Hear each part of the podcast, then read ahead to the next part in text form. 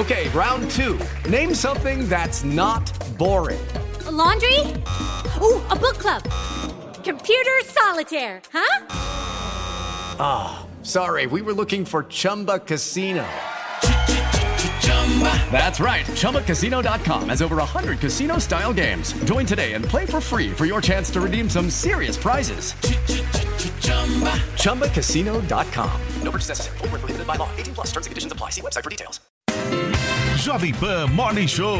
Oferecimento Loja e 100. Tudo mais fácil para você vencer. Loja e 100. Vai lá, Brasil. Jovem Pan Morning Show vai começar. Jovem Pan Morning Show está no ar. Jovem Pan Morning Show.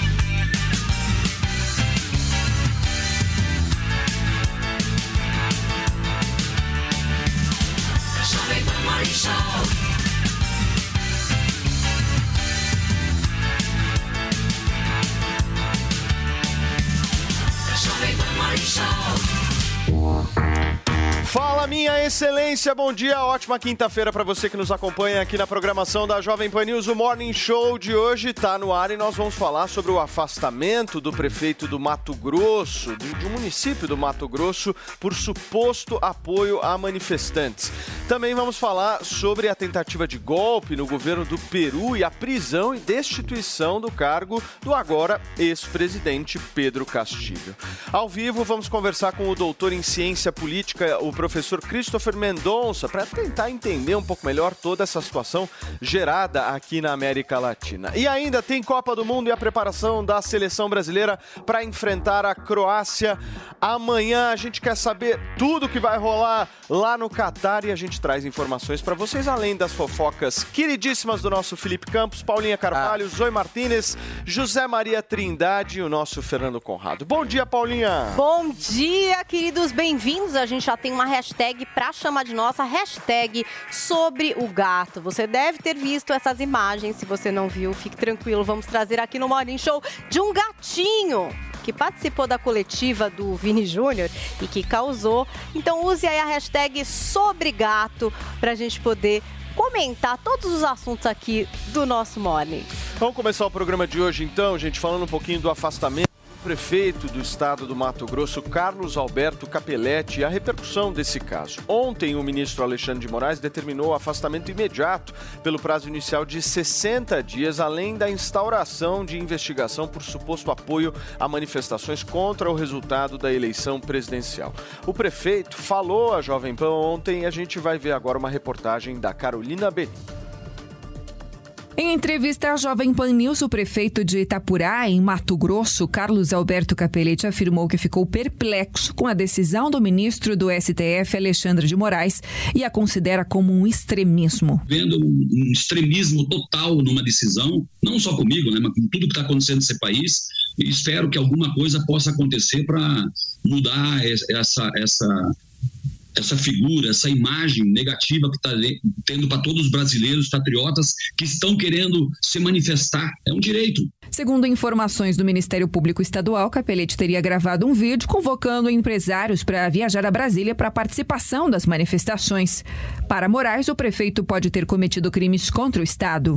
As, as pessoas têm medo, elas têm medo de se manifestar, de medo de, de represália. Eu acho que devia todo mundo realmente tomar uma atitude e mostrar a cara, mostrar a sua vontade. Na decisão, Moraes determina também que seja aplicada a multa de 100 mil reais aos proprietários de veículos usados nas manifestações do estado de Mato Grosso. Capelete ainda não foi notificado. Mas eu fiquei perplexo em virtude dessa, dessa decisão tão rápida. Eu não fui nem ouvido, não, não tive nem nem acesso ao que está sendo, o que está acontecendo, em que tipo de acusação que estão fazendo para mim. O caso repercutiu no Congresso. O deputado José Medeiros do PL de Mato Grosso disse que estava pasmo com a atitude do ministro Alexandre de Moraes. Não é possível o que ele fez agora há pouco. Ele afastou o prefeito de Itapurá, no meu estado de Mato Grosso, porque o prefeito, ora, está apoiando os manifestantes. A manifestação o artigo 5 da Constituição garante a manifestação. A Declaração Universal dos Direitos Humanos garante a manifestação. O PT, a vida do PT foi se manifestar. O deputado Marcel Van Hatten, do Novo, do Rio Grande do Sul, também criticou o ministro do STF. Ato antidemocrático todo ato emanado da caneta de Alexandre de Moraes, o xerifão do Brasil, o imperador do Brasil. Gente, mas que autoridade tem o ministro Alexandre de Moraes para mandar afastar por 60 dias um prefeito por ter gravado um vídeo para que empresários ou quem quer que seja venham a Brasília ou aonde quer que seja para fazer parte de protestos. Mas que absurdo é esse que nós estamos vivendo? A decisão de Moraes quanto ao prefeito Capelete foi tomada no âmbito do processo que trata de bloqueios de rodovias e atos em quartéis pelo país. Muito bem. Paulinha, o ministro também aplicou multas? Pois é, o Alexandre de Moraes, ele estabeleceu aí uma multa no valor de 100 mil reais aos proprietários de veículos que participaram dessas ações e determinou a indisponibilidade desses veículos utilizados nos atos, a começar pelos 177 identificados pelo Ministério Público do Estado do Mato Grosso. Segundo Moraes, a gravidade crescente dos fatos informados e documentos nos autos impõe a adoção de medidas mais efetivas efetivas em prol da cessão do que ele define como atividades abusivas e antidemocráticas em espaços públicos, Paulo. Muito bem. Turma, vamos conversar um pouquinho aí sobre essa, esse afastamento aí promovido pelo ministro Alexandre de Moraes. Bom dia mais Bom dia. Jesus, Bom nosso dia. querido Conrado, Bom Zé. dia, pessoal, O Zé. Zé, vou começar por você, buscando entender como é que está a repercussão desse caso aí em Brasília. Você acha que tem algum tipo de oposição a essa medida ou é uma oposição absolutamente pequena? pesou na mão, né? E entrou numa seara que nem é muito assim do Supremo Tribunal Federal. Muito bom dia, Paulo. Bom dia a todos. Estou feliz de novo aqui no Mole. Olha, Paulo, é, essa manifestação ela é espontânea, mas não está convencendo os ministros do Supremo e o Alexandre de Moraes não está sozinho. Ele se transformou numa espécie de líder do Supremo Tribunal Federal. Olha que estranho, nós nunca falamos em liderança no Supremo, isto é, a parlamentarização do Supremo Tribunal Federal. E ele está convencido de que há um acordo de empresários para financiar e sustentar essas manifestações. Os caminhões que estão estacionados ali, e eram mu muito mais caminhões no, no quartel-general daqui de Brasília, no QG, e em várias partes do país, pertencem sim a empresas ou de transporte ou mesmo na área agropecuária. E essa fala do prefeito, né, é, o, o Carlos Capelletti, foi no sentido de que era preciso reforçar a manifestação e pedindo apoio, inclusive dos agricultores, né, do setor agropecuário. E aí ele pedia que o setor enviasse caminhões para reforçar a manifestação. É, todo o processo está sendo mapeado. O Supremo Tribunal Federal pediu à polícia para mapear o que está acontecendo nessas manifestações. Quem são, onde eles estão concentrados e, principalmente, quem está financiando. Esse, esse é o inquérito do Supremo Tribunal Federal e este é o mapeamento. O ministro Alexandre de Moraes é, descobriu um veio muito importante, que é o veio econômico. É assim em veículos de comunicação, em vez de mandar prender, que dá um, uma repercussão muito grande, em vez de mandar censurar, estabelece multas e multas pesadas. É, não é multa de trânsito, não é uma multa de 100 mil reais. Quer dizer, e dobrando 100, 200 em PG, 200, 400 assim por diante. Ou seja, inviabiliza qualquer empresa uma multa assim. E a multa ela é silenciosa, não é como a prisão que grita todos os dias e traz o símbolo da prisão. Então é isso que está acontecendo. E o prefeito foi pego de surpresa. Uma, ele é prefeito de uma área muito ligada ao agronegócio. E é uma região do Mato Grosso que está em, em desenvolvimento assim, a olhos vistos. É, é, é, é, brutal o desenvolvimento daquela região. De, as cidades se multiplicam, está rolando sim muito dinheiro, né? porque se trata de exportação de commodities, dólar está num preço bom, então é um setor que tem desenvolvido muito o país.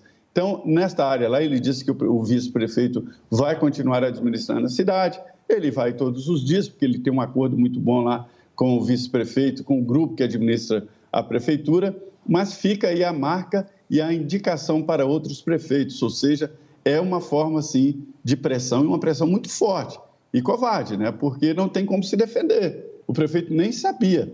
Para falar a verdade, ele nem foi citado, nem foi chamado para se defender nem nada. Se fosse, por exemplo, um vídeo falso, ele já estaria afastado assim mesmo. Muito bem. O Zoe, que o ministro Alexandre de Moraes está controlando todo mundo, a gente já sabe, mas a pergunta que eu te faço é muito simples. Quem vai controlar o Alexandre de Moraes?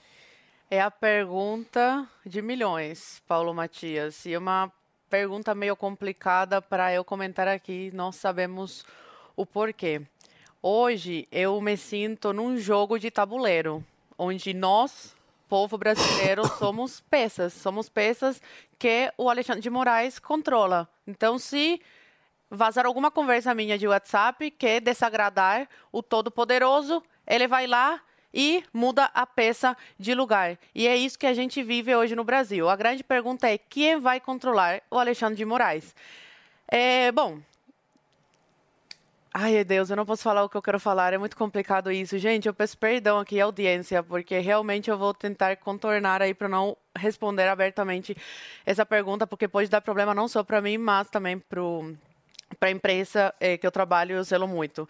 Bom, é, o crime que esse prefeito cometeu, o crime de seguir a Constituição, de uh, exercer o seu direito de cidadão é, de livre expressão, de manifestação, um direito constitucional. A pergunta é: a Constituição hoje no Brasil é seguida? Não, a Constituição hoje não é seguida. A partir do momento que num país a Constituição não é seguida, tudo pode acontecer, é, tudo pode mudar a qualquer momento e sair decisões da cabeça desse todo-poderoso que é o que hoje a gente vê no país. O que a gente, eu e o Zé, a gente debateu ontem, né? Ah, mas a Constituição, sela aí pelo presidente da República, pública, protege o presidente da República.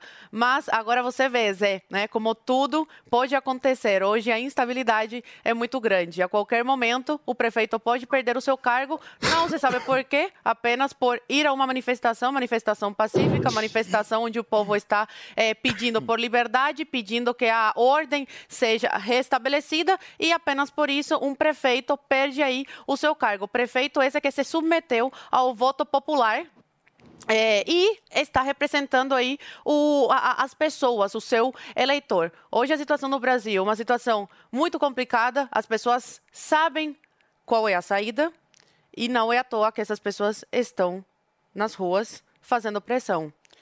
Precisamos do Congresso Nacional, precisamos também do outro poder para restabelecer aí a soberania dos poderes. É isso que eu posso falar, infelizmente. Muito bem. Ô Conradão, eu fiz essa pergunta para a Zui justamente no sentido do seguinte raciocínio. Quero que vocês pensem aqui junto comigo. Se a gente, colocar. Nossa, saia justa, hein? Não, não, não, mas, mas do ponto de vista. É... Não é Todos- saia todos- justa? Não, não, não. É, saia justa, porque todos sabemos qual que é a saída, mas Não, infelizmente não. a gente não pode falar aqui. Não, não, não, mas Como o que- Zoe- Não, não, não. Não, não, não, peraí, Não, peraí, não, peraí, não. peraí, peraí, Não, peraí, não, calma, calma, calma. Deixa o Mauro Eu- falar. Deixa, o- Deixa- deixa o Paulo, depois eu falo. Deixa eu só falar o que, que eu acho que é a saída dessa história. Pelo menos Qual é o que é a que saída? eu enxergo numa república. Eu Senado. seguinte, se há, de alguma tá forma, bom. um abuso do poder judiciário, o poder legislativo tinha que estar fazendo alguma coisa. E nós temos hoje um poder legislativo A gente vai bater na- com a cabeça na parede eu- de novo nesse assunto. Não é bater na ca- a cabeça na parede, é porque nós vivemos hoje numa república. A república tem lá os seus três poderes e a gente tem uma república desequilibrada. Como é que a gente Perfeito. reequilibra isso, ao meu ver? No momento em que a gente tem um legislativo que falou, opa, peraí, não é assim que o negócio E através de funciona." outro artigo que está na Constituição. Eu entendo, mas, mas o meu ponto é, hoje nós temos um legislativo fraco ou não? É isso que eu quero entender. Mas olha que engraçado, Claro, tá? olha- na Constituição tem um artigo que, é, se você acionar esse artigo, o que acontece? Restabelece aí a soberania dos poderes, né? A- pacifica aí o poder legislativo, executivo, o judiciário, coloca aí limites ah, em todos. Só que olha que coisa engraçada, esse artigo está na Constituição. E por muitas vezes insistem em falar que é uma coisa inconstitucional, que vai contra a democracia. Mas olha que coisa curiosa, está na Constituição. Se está na Constituição, o artigo está na Constituição, não é uma coisa constitucional? Não é uma, não é, não é uma lei constitucional? Constitucional? É isso. É isso. Vamos lá, é, Conrado. É, tão- é difícil falar aqui, por quê? Porque distorcem o que a gente fala. Entende? Então, se eu citar o artigo aqui, vão falar que eu defendo uma coisa antidemocrática. Mas, mas o meu ponto é o seguinte, Conradão.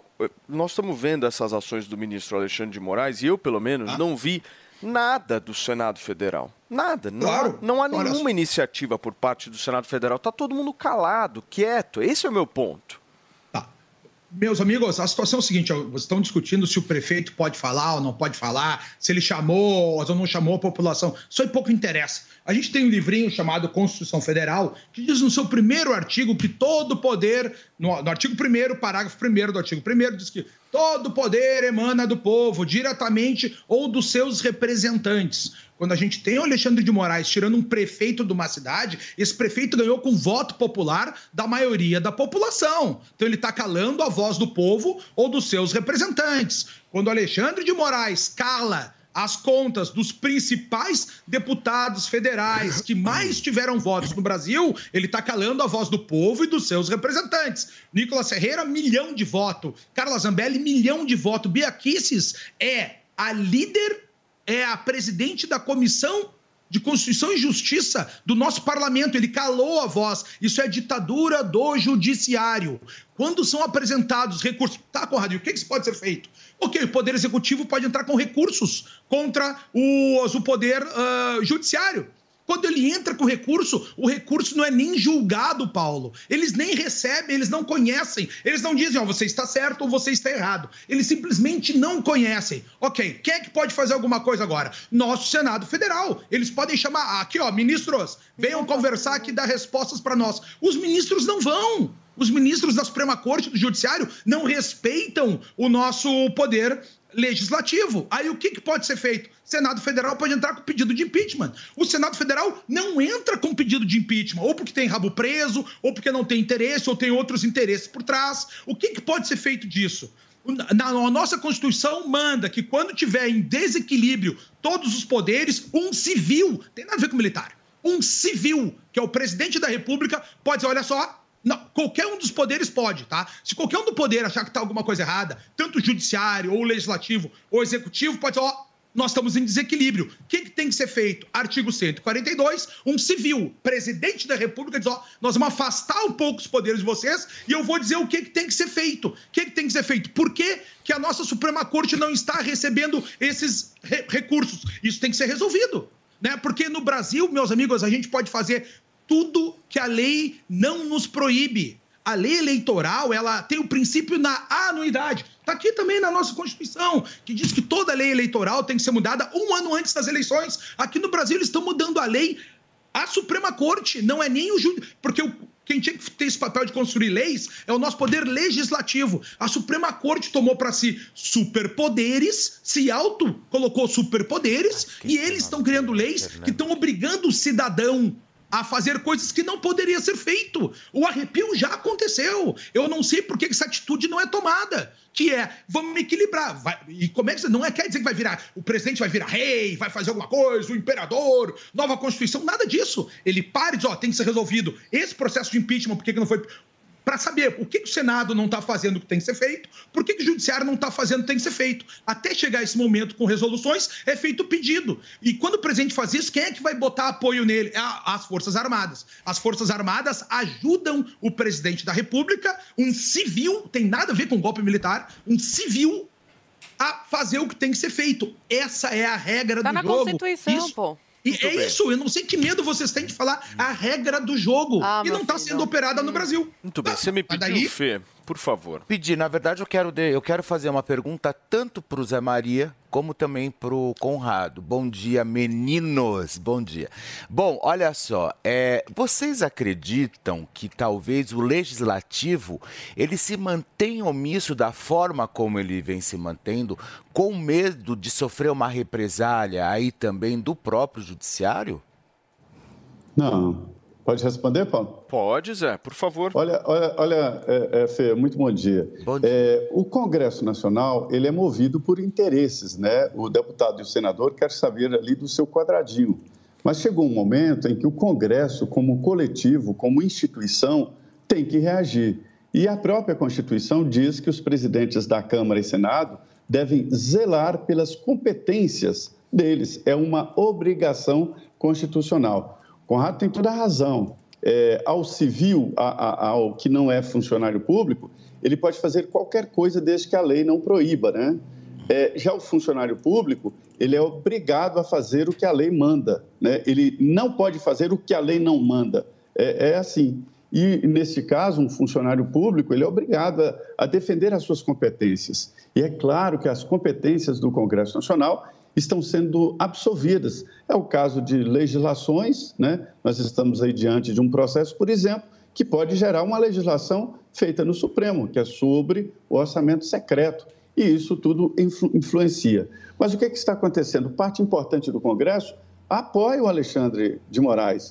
Estão convencidos de que é preciso alguém forte no Supremo para barrar uma ação é, esta de, de usar o artigo 142 da Constituição, né, que fala sobre a possibilidade de restabelecer os poderes. E, neste caso, vários, eu conversei com vários juristas, o restabelecimento de poderes não significa assumir a presidência da República ou trocar uma ditadura por outra ditadura, mas simplesmente recolocar as coisas no lugar, ou seja, uma intervenção localizada e definida para este assunto, né? Então, assim, é, é, o Congresso está num silêncio estrondoso sobre um processo que vem escalando, que vem escalando e pode piorar se o futuro governo Lula se unir, e tem, e tem chances para isso, ao Supremo Tribunal Federal. Aí o sistema fica mais forte. Conrado quer responder também, por favor. Quero não, fico muito feliz que o Zé Maria tá mudando de posição e vindo pro lado da coerência, que eu, com todo respeito ao amigo Zé Maria, tá concordando comigo. Porque o que a gente tá vendo, meus amigos, é um arrepio que a gente tá vivendo. A gente teve aqui ataques ao legislativo, ontem a gente teve um ataque direto ao executivo também. Como a gente já teve o governo Bolsonaro, ninguém é independente do poder, é independente de, de quem é quem aqui. A nossa regra do jogo é essa acaba-se um civil, que é o presidente da República, toma para si a responsabilidade, que é o que diz a Constituição, e ele tem que agir conforme a Constituição. Se ele agir fora da Constituição, vai preso. Vai tirado fora. E isso que o Zé falou, ele que seja pontual, dizendo, ó, porque eu, eu digo para vocês, já falei outras vezes disso, eu sei que é um tabu, eu sei que as pessoas têm medo de falar, que todo mundo fica com o pé atrás, é porque as pessoas nem estudaram esse artigo 142. Só que, eu, e aí, o que, que eu digo? A gente tem que saber como é que vai ser o dia seguinte quais são as decisões que serão tomadas, o que, que vai ter que ser resolvido, qual é o prazo para isso acontecer, quem é que está apoiando, como é que vai ser a relação internacional, como é que vai ser a nossa parte econômica, como é que nós vamos fazer isso acontecer. Para mim é isso que o governo tinha que fazer. Agora, por outro lado, já fazendo uma crítica ao governo, eu não sei como é que essas coisas não estão sempre na gaveta de um presidente. Se eu fosse presidente da República, todas essas ações já estariam num caderninho dentro de uma gaveta. Ó, deu algum problema, eu puxo o caderninho e vai para o manual de instruções. Era isso que tinha que ser feito no Brasil. É, agora, não é, está não tá sendo feito isso. Vamos aguardar os próximos dias, porque a tendência, se nós continuarmos assim, é o que o Zé Maria falou. Vai chegar. Se a gente já está sofrendo tudo isso num governo Bolsonaro, imagina como será num governo de esquerda. Como é que serão as coalizões para o sistema se reestruturar novamente, Paulo?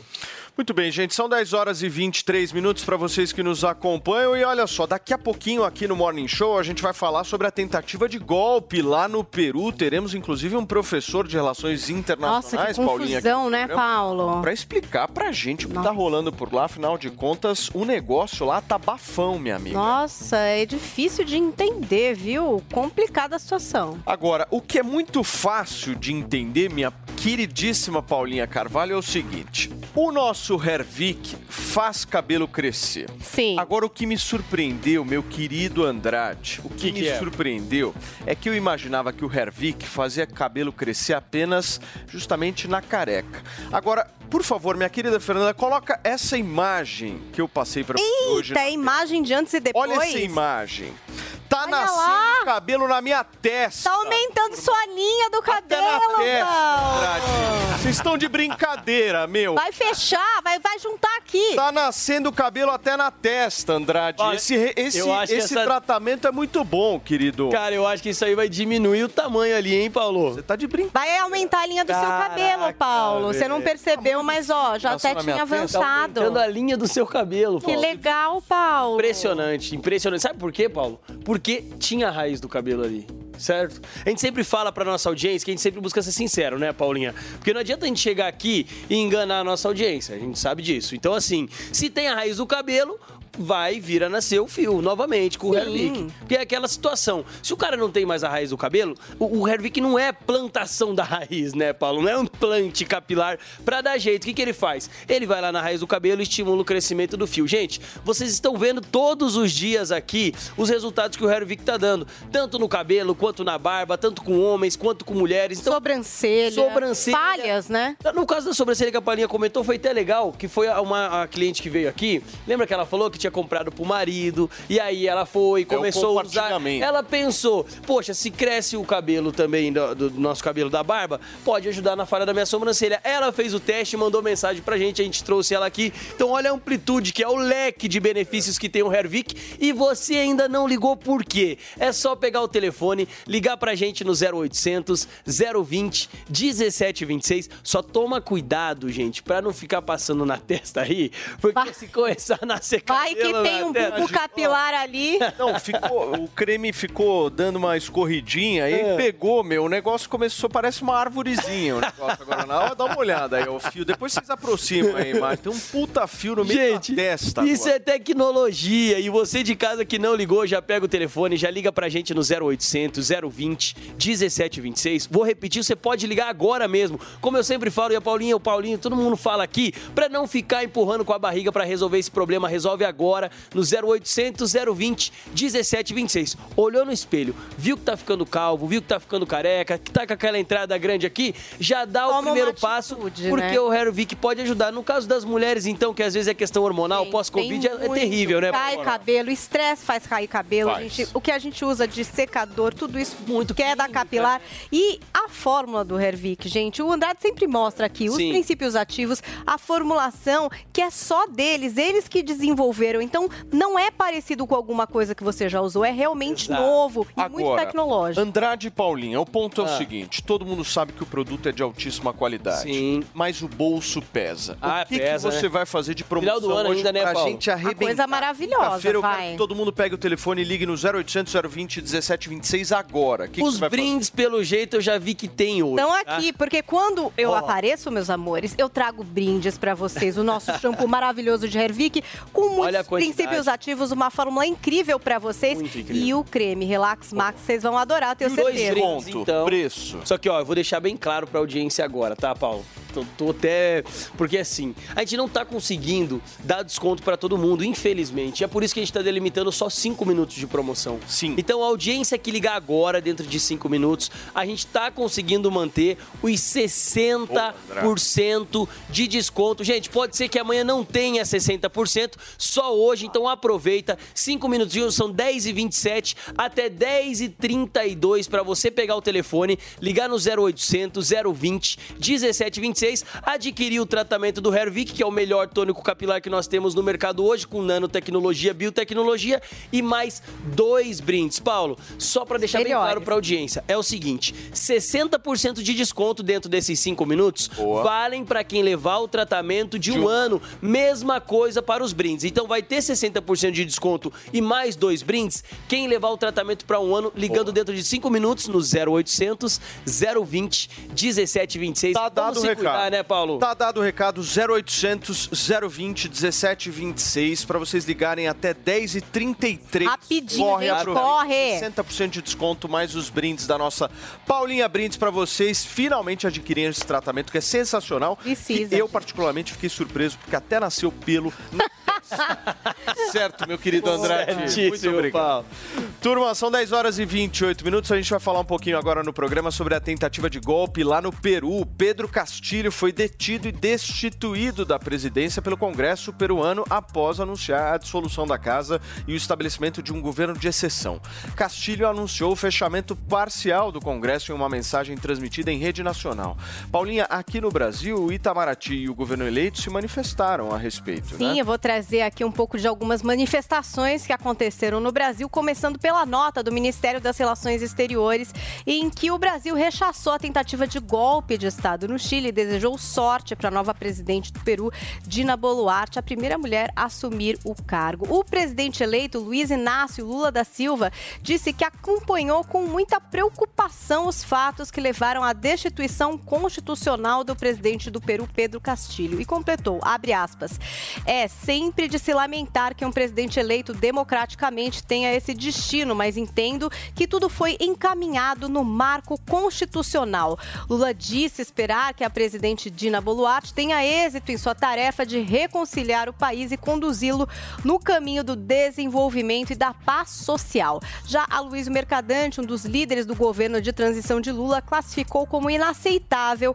a destituição do presidente do Peru, Pedro Castilho. Abre aspas para Mercadante, vou ler aqui para vocês. Não sabemos se o primeiro movimento é só uma narrativa de golpe ou houve realmente uma tentativa de golpe. Qualquer que tenha sido a verdadeira história é inaceitável. É inaceitável, mais uma vez, quebrar institucionalidade, a democracia, o Estado democrático de direito. Mercadante também lembrou o impeachment da ex-presidente Dilma Rousseff, do PT, em 2016 e citou protestos que levantam suspeita de fraude nas eleições presidenciais desse ano. Muito bem. Eu vi ontem, não sei se vocês viram, mas o Pedro Castilho, ele virou conservador de direita, é verdade isso aí? Você viu assim vergonha Ele virou- dessa imprensa, cara? Ele virou conserva agora? Virou conservador, segundo a Mas ele grande não foi mídia. eleito esquerdista? Foi, pô. E aí, quando ele dá golpe, ele vira conservador? convidado para posse do, do Lula. Eles trocaram mensagens. Quando o Lula, que saiu o resultado da eleição aqui no Brasil, o, o moço lá da- do Peru mandou mensagem para o Lula. O Lula mandou parabéns para ele quando foi eleito. É uma grande amizade, né? Eu, eu petei suas amizades maravilhosas, né? A Cristina Kirchner na Argentina, ex-presidente, a- eh, condenada aí por, por desvio de dinheiro, pela roubalheira, né? E agora é, não pode ser presa porque é vice-presidente, é amigo do, do Fidel em Cuba, do Dias Canel, do Raul Castro, na Venezuela, Chávez, Maduro, eh, na Argentina ah, e no Peru agora, e na Nicarágua também. São amigos maravilhosos aí da, do, do PT. Mas eu, eu brincando, mas é, é sério, porque eu até quero depois perguntar para o professor.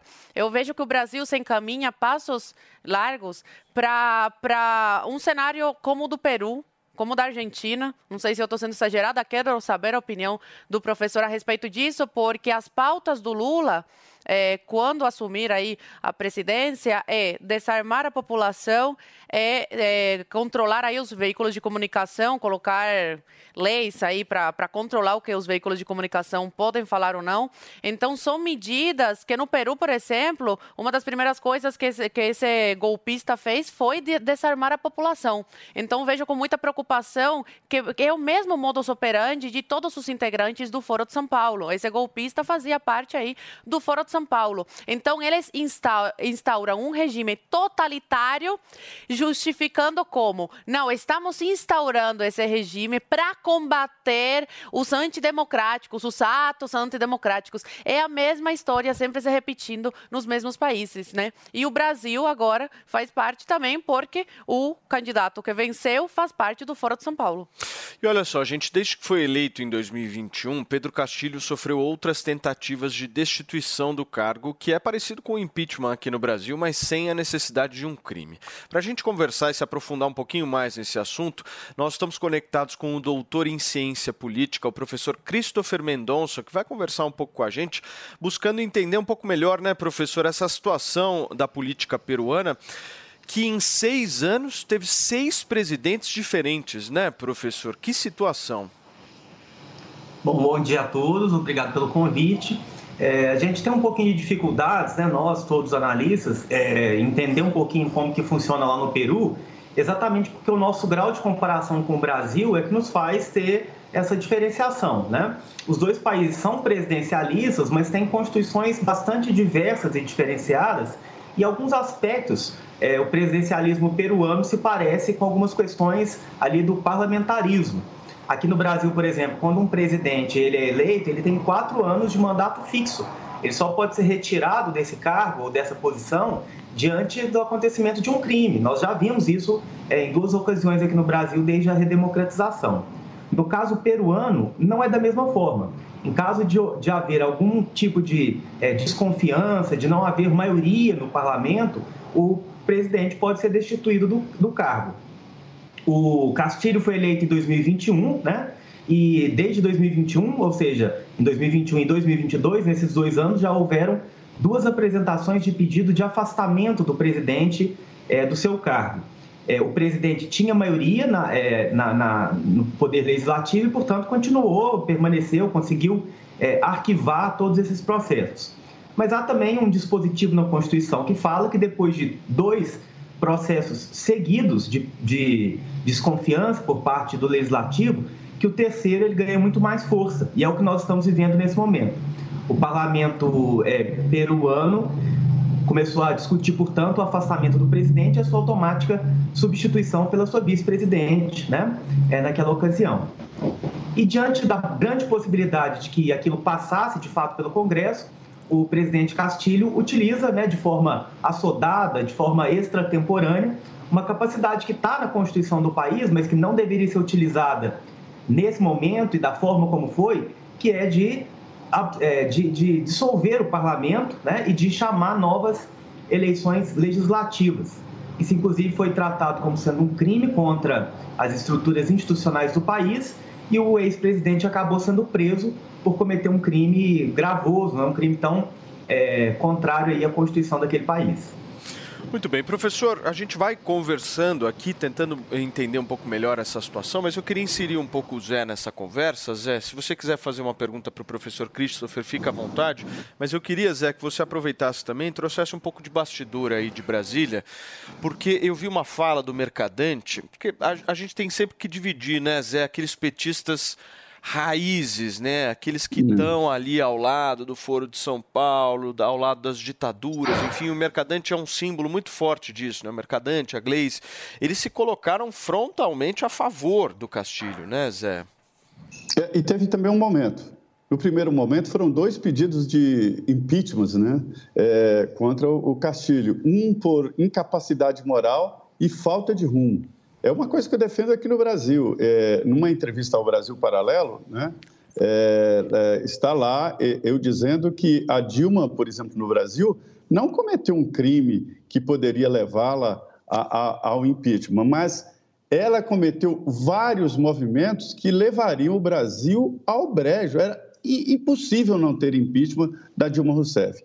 Quem faz o impeachment, estou convencido disso, não é o Congresso, Está na Constituição, que é o Congresso. Mas quem faz o impeachment é o povo. O povo fez impeachment da Dilma. E eu defendo que na Constituição tenha a possibilidade de retirada de um presidente, que não precisa ficar falando, ah, foi pedalada fiscal.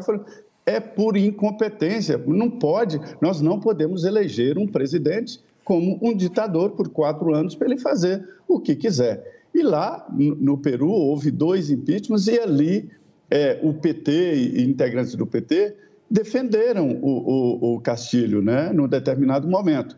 Quando ele tentou dar esse golpe dissolvendo o Congresso Nacional, aí houve a separação, porque, peraí, pode acontecer algo parecido aqui no Brasil. Então, é, é, estou falando isso só para mostrar a diferença, de, a temporização de uma fala e de outra fala. Eu acho que hoje o mercadante não daria a mesma declaração depois da declaração de Lula e de outros integrantes do PT que viram que foi uma tentativa de golpe por parte dele. No Peru, a situação está muito dividida. A, Zoe tem razão quando diz que pode ser reproduzido no Brasil isso aí.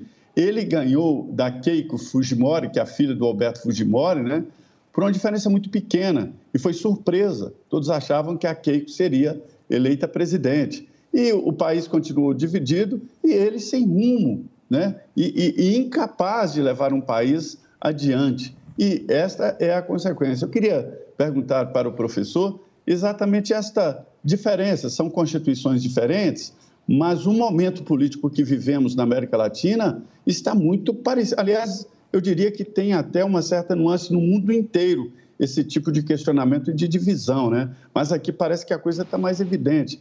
É, po podemos ser aquela história da, da vodka, né? eh, seremos amanhã o que é hoje o Peru? Bom, obrigado aí pela pergunta, mas eu acredito, eu concordo com você, eu acho que essa divisão política, e geralmente muito no meio, né, 50-50, ela está disseminada pelo mundo, a gente vê na França, nos Estados Unidos, no Brasil, no Peru, no Chile, o, o mundo está muito dividido, principalmente em dois polos. Mas é algo que eu preciso discordar de você, é de que, é, no caso do Peru, a Constituição ela declara expressamente que o presidente ele pode ser retirado no caso de inabilidade política, de incapacidade, né? Então, parece um pouco com aquilo que a gente vê, por exemplo, na Inglaterra, onde há o parlamentarismo. Caso o primeiro-ministro não tenha condições de levar o país aos rumos os quais ele pretendia, ele pode ser retirado daquele cargo, pode ser substituído. Nós vimos muito recentemente a substituição do primeiro-ministro, salvo engano, em três ocasiões, né? No último ano, lá na Inglaterra. O caso brasileiro é completamente diferente. Nós não temos na nossa Constituição nenhum artigo, nenhum dispositivo que garanta a retirada presidencial por qualquer outro tipo de fator que não seja o cometimento explícito de um crime. E a verificação desse crime, que pode ser de responsabilidade ou um crime comum, ele vai ser verificado, vai ser comprovado através do processo de impeachment que nós é, observamos. Então, no Peru não existe impeachment do mesmo, da mesma forma que existe, por exemplo, no Brasil ou nos Estados Unidos. No Brasil e nos Estados Unidos, os mandatos presidenciais são fixados em quatro anos. E o momento de substituir aquele presidente ou aquela presidente incapaz, é, é, que não está preparada ou preparado para o cargo, é exatamente no momento da eleição. Nós acabamos de passar por uma eleição presidencial e sabemos né, que é, o país teve a oportunidade de escolher entre dois projetos. E a escolha foi muito difícil. Nós tivemos uma diferença muito pequena entre os dois projetos, né? um de Bolsonaro e outro de Lula. Lula sabe dessa divisão do país e é por isso que ele não entrou é, nessa disputa é, de diálogos né? e de, de, de discursos a respeito de Castilho. Ele preferiu falar que a ordem constitucional daquele país está sendo mantida. Mas pessoas que estão um pouco mais fora do jogo, não são presidente especificamente, tem maior autonomia para falar. E o Mercadante, a meu ver, errou bastante ao comparar o Brasil àquele país e, inclusive, a defender que o que está sendo feito é, lá naquele país é, não é um golpe de Estado, foi uma tentativa de um golpe de Estado cometida pelo ex-presidente. Ele está, de forma correta, preso nesse momento por ter investido contra as instituições do país estabelecidas pela Constituição. Muito bem, professor Christopher Mendonça, nós vamos para um rápido intervalo comercial. Na volta tem pergunta do Fernando Conrado aqui no Morning Show e a gente continua repercutindo essa tentativa de golpe que aconteceu ontem no Peru, dentre vários outros assuntos. Certo, meu querido Felipe Pois Campos? é. Tem muita coisa para a gente conversar ainda hoje aqui no Morning Show. Muita Teve coisa. vereadora assediada, né, Paulo? Tem vereadora, Vereadora assediada. assediada. Tem a história do gato, a polêmica do gato. Como é que Pois você é. tira um gato de uma mesa de coletiva? Pois é. Isso aí deu maior barafafó. E tem Copa também. E tem Copa do Mundo. Turma, a gente já volta, não sai daí.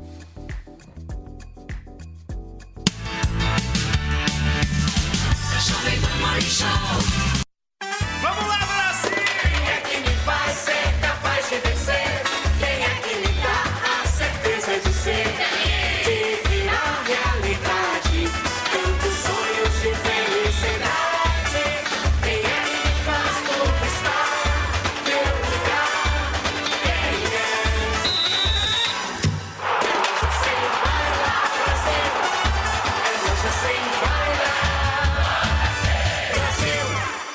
No restaurante A Bela Sintra, a verdadeira gastronomia portuguesa vai encantar seu paladar.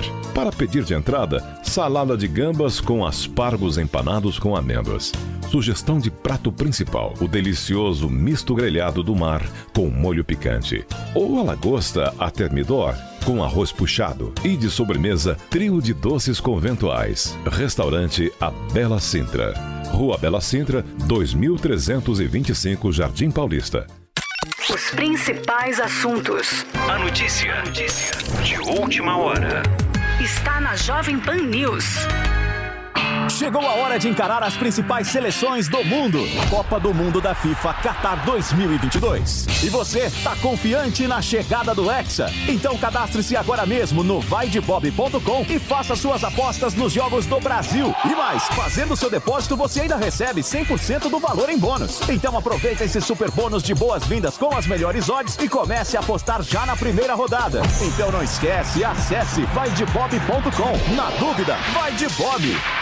Olá, Brasil! Chegou o grande dia! O curso Touro de Ouro 2 está no ar com mais conhecimento sobre o mercado financeiro. Agora você vai dominar outros indicadores que vão te ajudar a investir melhor o seu dinheiro. Se junte aos milhares de alunos do primeiro curso e aprenda a montar a sua própria carteira de investimentos. Acesse a newcursos.com.br e faça a sua inscrição no curso Touro de Ouro 2. N-I-U cursos.com.br. Vai, Torinho! Yeah.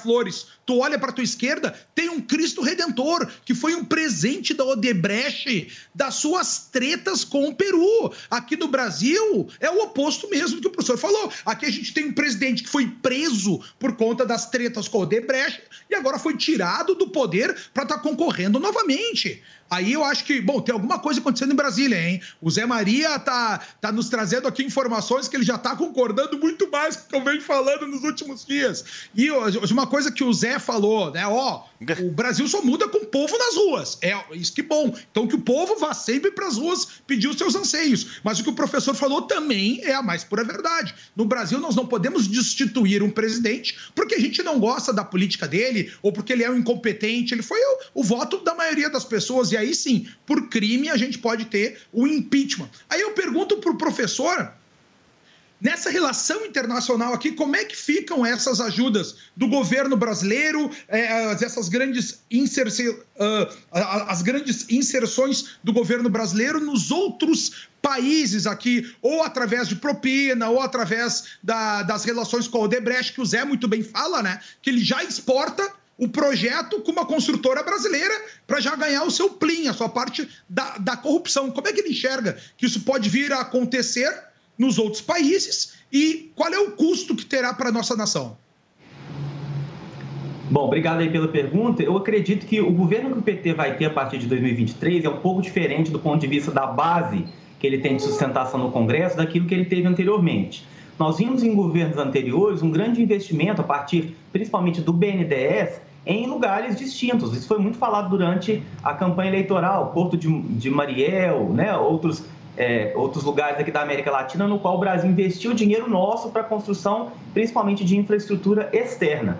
Eu acredito que diante da apresentação desses dados, de trazer luz a esses dados, o PT dessa vez, em 2023 em diante, terá mais dificuldades em fazer isso. Nós vimos é, ontem, salvo engano, à noite, uma, um anúncio né, do, da, da equipe de transição já demonstrando onde vai ficar o BNDES dentro da estrutura de governo que nós vamos ter a partir do ano que vem.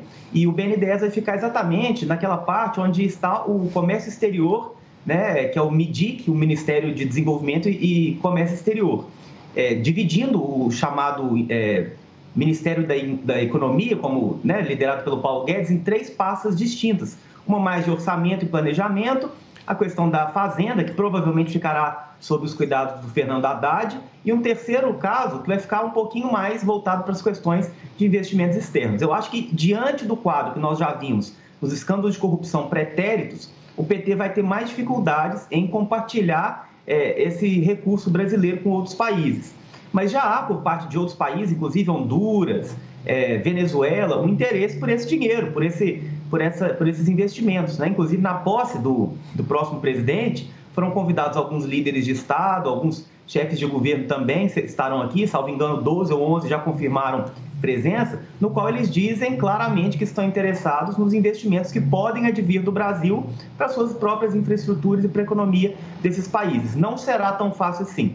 Nesse início de governo, né, nem começou ainda, mas a gente já está num processo de transição, a gente chama na literatura de lua de mel. Tudo é muito fácil nesses primeiros seis meses. Mas depois desses primeiros seis meses, eu acho que não vai durar esses seis meses, as coisas começam a ficar mais complicadas e mais difíceis do ponto de vista da aprovação congressual, sabendo que o Congresso é muito mais diverso e muito mais conservador. Nós vimos em outros países aqui, quando se elege um presidente de esquerda e um parlamento conservador, um congresso conservador, que esses dois poderes têm uma dificuldade de andar sempre juntos e bonitinhos, tal como estão agora, nesse primeiro momento. Nós veremos as cenas da, dos próximos capítulos. Muito bem. Professor Christopher Mendonça, muitíssimo obrigado pela sua participação aqui no Morning Show, atualizando e trazendo um pouco de informação aqui para a gente entender essa zona, essa confusão que é a política peruana. Muito obrigado pela sua disponibilidade e pelo seu tempo, professor. Volto sempre. Eu que agradeço, um bom dia a todos, um abraço. E olha só, gente, a gente segue por aqui porque agora a gente vai ver uma cena que está causando muita, mas muita revolta. Durante uma sessão na Câmara Municipal de Florianópolis, em Santa Catarina, a vereadora Carlas, Carla Aires, do PT, foi assediada por um colega, o vereador Marquinhos da Silva, do PSC. Certo, Paulinha? Pois é, e a gente tem as imagens, eu acredito, divulgadas numa rede social, onde é possível ver que o vereador do PSC tenta puxar né, a petista ali pelo braço, aí ao ver ali da recusa dela, ele se levanta, abraça ela por trás e beija o seu rosto à força. Após esse episódio, a Carla denunciou o caso de assédio nas redes sociais. Ela disse assim, ó, no dia em que aprovamos a Procuradoria da Mulher na Câmara Municipal de Florianópolis, mais uma cena de assédio que precisamos lutar para que não ocorra nas ruas e nos parlamentos do nosso país. Não é brincadeira se só um riu. Tá aí o que disse a vereadora e também as imagens, né, que mostram, é, enfim, tudo isso que eu acabei de descrever por aqui. O que, que você achou, Fê? Olha, é, sendo, eu acho que uma imagem vale mais do que mil palavras, né? Então, quando uma mulher diz não, eu acho que em primeiro lugar você tem que respeitar, né, essa posição, é, principalmente quando ela já vem com uma recusa uma recusa ali, e aí ele insiste, levanta, vai lá e abraça, enfim. E nós sabemos que esse monitoramento está muito mais, mas muito mais hoje é, é, é, em cima, tá todo mundo é, falando muito dessa questão. Então hoje nós temos câmeras espalhadas em todos os lugares e não é porque só existem câmeras espalhadas que eu acho que é, nós devemos ali é, ter ciência em até o limite do outro, né? Isso tem que estar intrínseco em nós, principalmente, né? Não vou não tomar atitude. Eu acho que, né? Não é meu corpo, minha, meu corpo, minhas regras, ou então porque a mulher vem batalhando aí também nessa frente aí junto à, à, à sociedade que chega uma hora que você simplesmente pode levantar e abraçar e fazer o que você quiser. Agora também tem a outra questão, né? É, tem muita gente que se aproveita da situação também para poder fazer qualquer tipo de. para poder fazer denúncia, fazer levantamento, fazer barulho na internet e levar o caso adiante. Então eu acho que tem que tomar muito cuidado, principalmente com essas questões hoje em dia. Ô Conrado, como é que você viu essas imagens? Bah, cara, é uma merda de comentar isso aí, né? Porque quando a gente falou em assédio, eu li, porque eu não sei o contexto do que, que tá acontecendo ali. Eu não sei se o vereador chegou pra ela e falou: vem aqui, eu quero sair contigo, vou te abraçar e te beijar. Eu não sei se foi isso, ou se daqui a pouco eles tiveram uma briga e ele falou: não, deixa disso, vem aqui, nós somos amigos tal. Se abraçou nela, eu não sei qual é o contexto do que a gente tem aí. Então, porque até pelas imagens eu não vejo os outros colegas, nenhum brabo, nem, nenhum Só pulou em cima mulher, dele, né, nem- nenhum Conrado? afastou. Hã? Você vê a reação da vereadora, né? Obviamente ela estava ali, independente acho da horrível. intenção, é uma eu invasão não ali ainda no ambiente de Não, trabalho. pescoço. Eu concordo. Eu concordo. Não, tá, ma- mas agora tem um cunho sexual disso aí, de tentar. Ué, Bom, é um invasão do corpo da mulher. Tá, mas se fosse um homem abraçado também, eu não vejo problema entre homem e as mulheres nisso aí, tá? Cara, não tô defendendo. Tô só dizendo que é uma merda comentar. Porque, ah, isso foi um assédio sexual. Você não acha pior isso ter acontecido do que você ter Conrado, que só evita comentar isso? Ia um ser maravilhoso nem ter acontecido, você Ah, não eu acha? concordo. Não, É, mas eu entendi. concordo, mas eu. Mas é que eu não sei se é um pedido de, de desculpa dele também. Para aí, não vamos Mas brigar, vem aqui que- me dá um abraço. É, Me dá um abraço que eu não É, quero eu receber, mas eu vou te abraçar é. à força. Eu acho que Mas, independente. esse, mas, mas não é abraçar força. Não vem aqui que eu vou te abraçar tanto. Ué, ela não coisa. Aí, independente de ser pedido de desculpa, não é a melhor forma que você tem de pedir desculpa pra alguém, Conrado. Você levantar Ah, e ok. ir lá e a querer abraçar alguém à força. Eu sou super. Eu, por exemplo, eu sou um cara extremamente visceral, caloroso e gosto de abraçar as pessoas. Eu desistiu gosto de beijar as pessoas, faz parte Não de mim. não. Mas isso. Ah, mas não. isso, mas isso é. Isso é. Chute é- saco desse homem. é- Aí, é Não de ia ter nem. A coragem, gente não porque meus sabe amigos A gente têm não medo de sabe mim. qual é o contexto ali. É, Não isso. sabe é Não, aí eu concordo com o Conrado mesmo. Porque a gente comentar. não sabe se eles têm uma relação de amizade fora e que pode ter Zoe. acontecido Turma, uma briga no aí não tem plenário. e aí tenta- É, aí não tem contexto. Não, Ah, vocês acham que não tem Eu não contexto? gosto. Contexto. Eu não gosto, entendeu? tem contexto. Aí não Se tem um colega meu de contexto. trabalho que não chegar e fizer isso contexto. comigo, Eu ele vai que receber contexto, um, um chute no meio Não, do saco. lógico. Eu acho que Então, tá vendo? É a única Eu não coisa. gosto de toque. Então, assim, não gosto. se aí, se, ah, tá bom. Já que vocês não querem saber, já que vocês não, já que vocês estão levando o assunto para esse tema, para o contexto, então ok. Você discutiu com uma pessoa, você não sabe, você é amigo, enfim, e você fez as pazes, ok. E ali, até o momento, eu acho que em primeiro lugar você tem que tomar um monte mais e redobrar o cuidado, porque você não sabe qual que vai ser a reação da outra pessoa. Então, desculpa, quem errou foi ele.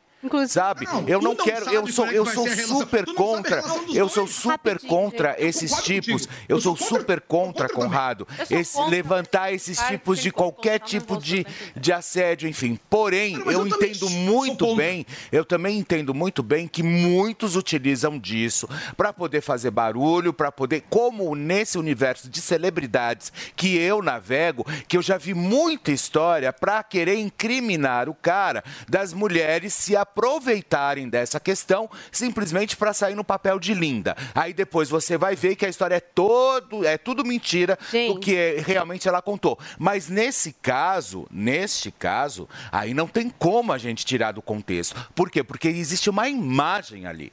Existe uma imagem onde ele levanta, vai lá e abraça. Ela ainda fica brava, empurra e bate com ele com o negócio, entendeu? Olha, eu vou trazer cessa- rapidinho, só para a gente trazer mais elementos, acho que é legal a gente trazer também o que disse a nota do vereador Marquinhos da Silva, né? Então ele disse o seguinte, olha, que ele admite ter abordado a petista de maneira inconveniente, sem sua autorização. Daí ele diz assim: reconheço o meu erro em abordar a vereadora sem- de forma inconveniente, sem autorização, e diante disso peço minhas sinceras desculpas a ela e a todas as mulheres que se sentiram ofendidas pelo meu ato. Ressalto que em nenhum momento agi de maneira má intencionada, porém fui infeliz em invadir o seu espaço. Levarei essa atitude equivocada como um apelo aprendizado, compreendo essa situação e repudiando toda forma de assédio, disse aqui o vereador. Acho que é legal a gente trazer também essa nota oficial. Claro, tá certo. É isso aí, ó. Tá vendo? ó? Exatamente o que eu falei. Zé, cadê o Zé Maria? Ouvir o gentleman desta bancada. Zé Maria Trindade, por favor, Zé, como é que você vê essa história toda? É uma figura inconveniente e, de certa forma, criminosa. É, tradicionalmente, os antigos me dizem que havia um respeito no chamado espaço pessoal. É, em todas a- a- as convivências existia um espaço ali de um, um círculo de meio metro onde as pessoas não invadiam aquele espaço individual. Estamos falando de pessoa a pessoa. A política, apesar de ser um nome feminino, ela é muito masculina. Eu vejo aqui no Congresso Nacional a masculinização de todos, todas as deputadas, porque elas se sentem tolhidas, por exemplo, de vir com a mini saia ou com a calça mais apertada, e não deveria ser assim. Qualquer mulher tem o direito de vestir-se do jeito que entender e cabe aos homens. Nós não somos animais. Nós somos animais, mas não no sentido de, de, de racionais. Nós temos que nos controlar. Claro. E a mulher é dona do corpo e o homem também. Se fosse uma relação homem com homem ali, aí eh, seria talvez até mais grave. Existem esses tipo, essas pessoas que são assim, pegajosas. Mas nesse caso aí, fica assim, evidente de que eles se entendi. É, tem, tem homem que, que, que gosta também de, de abraçar e é pegajoso. Ah, eu tá? adoro. É, é, Não, Felipe, enfim, você não faz ideia como é que é. Eu adoro o dia que eu te encontrar Mas pessoalmente, nem- eu vou te estou- abraçar, eu vou te beijar, eu vou eu te nem carregar estou no falando de colo, conotação eu vou fazer sexual, mas de convivência pessoal mesmo, né? Não é nem conotação sexual e de gênero. É mas lógico, é isso. Né? De Claro. convivência. É, é, e existem as pessoas que são assim por natureza, mas nesse caso a gente vê que a ideia dele é de que ele é um homem, um ser superior à mulher. E, e é a vontade dele que tem que prevalecer. Ou seja, eu acho que esse caso aí é um caso para todos nós entendermos que existem esses impulsos que a gente tem que se curar, nós temos que nos curar. Isso aí. Eu também. Fala, Zoe. Não, é, O que, que você e o Conrado, tá, vocês aqui- estão muito bravos. Conrado tá bravo. Tá querendo com o Zé, hein? treta. Quer, quer, Ô, quer dizer Zé, que mas foi, no um- foi um assédio vídeo- sexual? É, Nossa, não, louco no daí. vídeo, não, É não, uma não passa essa agressão, né? impressão Uma de que agressão. ele, Agressão, ele é superior à mulher. Ele pode ter sido inconveniente, pode ter sido isso, um retardado. Tudo isso. Retardado é, mental, um mal sem educado. Agora, no vídeo, que passa impressão, a gente nem ouviu o que estava sendo dito. Como é que a gente pode afirmar que ele se acha superior à mulher? Obrigado, Zoe. É muita propaganda. O Zé, de vez em quando, vem com essas propagandas pra ser feel good politics, ficar de bonitinho. Para com isso, ninguém viu Nossa, a pessoa não ali. pode achar diferente que é Não, filme Zé. policy. Não, mas é, mim é, pode. é isso. Cara, vocês estão imputando um crime ao cara, crime sexual. Posso ler o que é assédio Mas é. sexual? Nós, É- nós, é- é crime, espera um é pouco. Tá no nós portal Nós É. não estamos, é, nós não estamos estou imputando, imputando, não estamos imputando absolutamente É nada, Conrado. é feio, olha, é olha, olha, é joga o vídeo, é joga o vídeo no ar, vê se somos nós que estamos imputando alguma coisa ao, na nossa, aos ter nossos telespectadores que estão com acompanhando exatamente agora Não, ele às fez pra 11 horas e constranger 20 ela, né? Ele fez pra constrangê-la, né? Somos nós que estamos atacando? Lógico que não. com Repete a cena, joga a imagem. você não acha que ele fez pra constranger Olha só. É. Ou não? Foi. Não interessa, não interessa. é Olha só, é só vocês Ele faz um assistirem. avanço Pra que você- senso de proporção. Assim, é só vocês Esse é o assistirem que problema, vocês vão esse é o problema das pessoas. Ué. Faltou senso de proporção. O cara tem que ser puxado às orelhas, pode ser punido pelo sistema, pelos vereadores. Claro que sim. É feio, inconveniente, mal educado, extrapolou liberdades não concedidas. Claro que sim. Vai levar isso para cunho sexual? Tem que ter muita. mu- mu- uma visão muito deturpada das coisas. Falta senso de proporção. Mas ninguém tá Falta falando senso aqui de. O assédio sexual não é porque tá na mente do cara porque ele quer pegar a mulher. O assédio sexual, ele dá a conotação de quando você tenta agarrar alguém e lasca um beijo no pescoço. Não foi, não foi isso, foi. Bom, eu não tô defendendo. Olha só, eu já falei, eu- só para deixar claro. E- Imagina o marido foi, e os filhos é um- dessa senhora, né? Imagina Tá constrangendo ela em ambiente de trabalho, Cara, gente. Tá bom, que não seja assédio sexual, vocês que não seja, sabem, que não seja assédio sexual, é assédio moral. Não Mas eu adianta. concordo contigo, Felipe. Mas eu concordei, foi o que eu falei. Não, Pior coisa que é uma merda de entendeu? comentar. Porque o cara tá errado, tá. Agora, qual é o limite do erro dele? A gente tem que ter senso de proporção. Só isso. O que falta na vida das pessoas é senso de proporção. Agora virou tudo ou nada o tempo todo e a gente não tem mais, né? Muito bem. Se o cara Zé, vê ali. Não, não vou meter Muito mais. bem. Zé, por favor, para a gente finalizar. É, é só assim, olha, é, é uma, uma- Primeiro, a nota dele, ele assume que errou, então não sou eu que vou desmentir a nota né? dele. Turma da E segundo, o constrangimento, eu fico imaginando assim, essa senhora, quando chega em casa para encarar o marido, os filhos, né? Como é que eles ficam? Quer dizer, Isso é um constrangimento, uma humilhação até. Muito bem, gente. Nós estamos ao vivo aqui na Jovem Pan News. São 11 horas e 3 minutos para vocês que nos acompanham. E daqui a pouquinho, minha querida Paulinha Carvalho, Felipe Campos, nós vamos falar sobre um pedido de cassação do mandato de Sérgio Pois Moro. é, e pelo PL. Pelo partido do presidente da República, Jair Bolsonaro. vai começar essa história? Vai mais, a amizade acabou. O que, que vai tá acontecer, rolando. gente? Vai começar de novo essa história, gente? Não, é um negócio que não dá para resolver. Mas, todavia, porém, são 11 horas e 4 minutos. O que dá para resolver, meu amigo, minha amiga, é a queda de cabelo. E eu vou te falar, tem uma coisa, meu querido Andrade, Diga-nos. que é importante da gente falar. As pessoas, às vezes, a fé, ela é fundamental. Acreditar. Acreditar é o primeiro passo. Exato. Sim. Mas, todavia, porém, a ciência e a tecnologia fazem toda a diferença. E as provas cabais diferença. em imagens, né? Quando eu falo de ciência e tecnologia, nós estamos trazendo aqui todo santo dia para vocês. Dá uma olhadinha aqui, meu querido cameraman.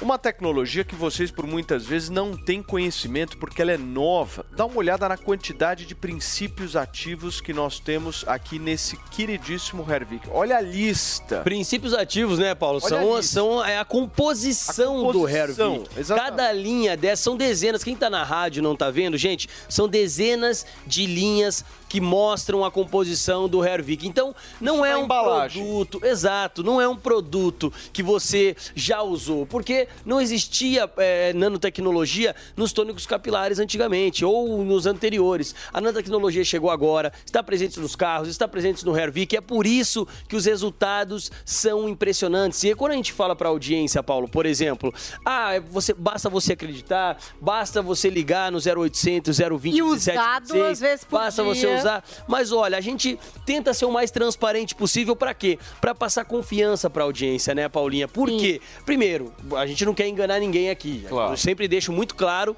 que se tem a raiz do cabelo, pode vir a nascer o cabelo novamente. Se não tem a raiz do cabelo, realmente o Hervik ele não faz milagre. Mas assim, como você identifica se tem ou não, a gente também explica aqui, que é o quê? Dá uma olhadinha no espelho, você que tá careca, que tá calvo, ou você que tá com careca calvo do lado, Paulo. Dá uma olhada nessa careca da pessoa. se tiver o a penugem, é, o pelo da esperança. é o pelo, é se, se há penugem, há esperança, há vida. Sim. Exatamente. Então, quando você começa a usar o Hervik, gente, essa penugenzinha, porque assim, ó, é o primeiro passo quando vai perder cabelo. O cabelo começa a cair, né, Paulinha? Começa a cair no Fica fino. travesseiro, no ralo, o cabelo afina. É um Isso.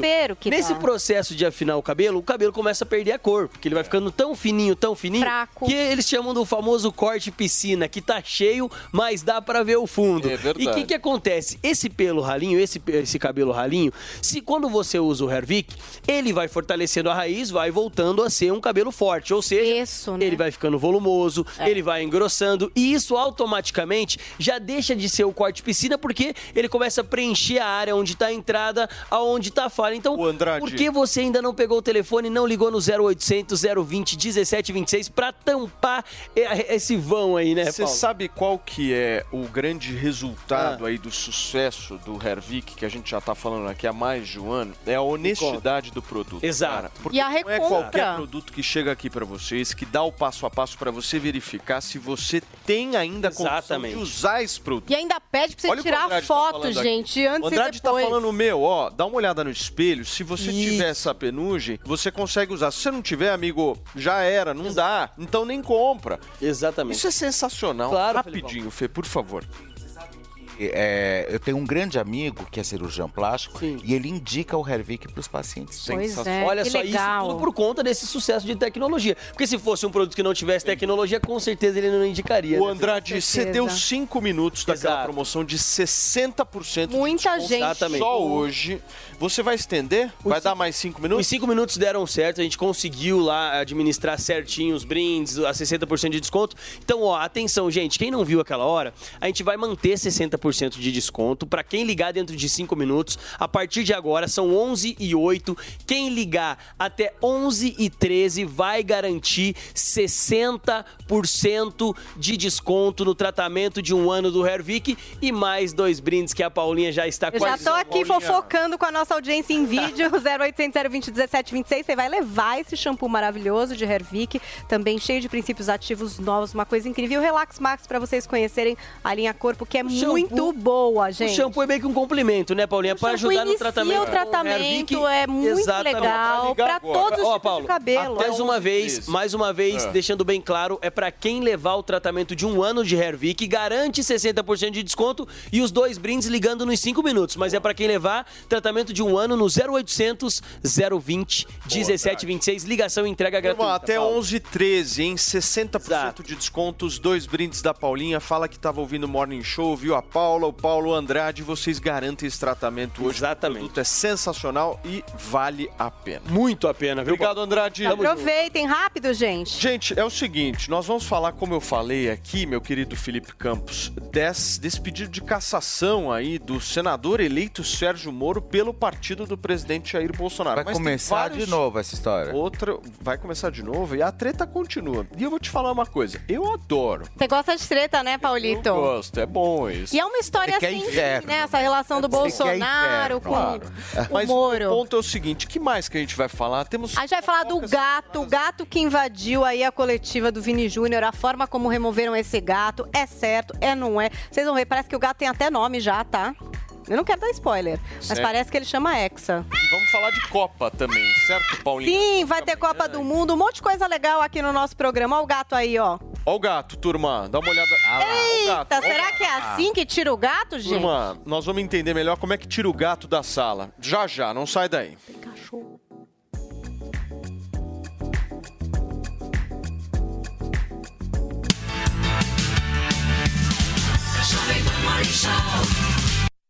Vamos lá, Brasil! É que me faz ser capaz de vencer?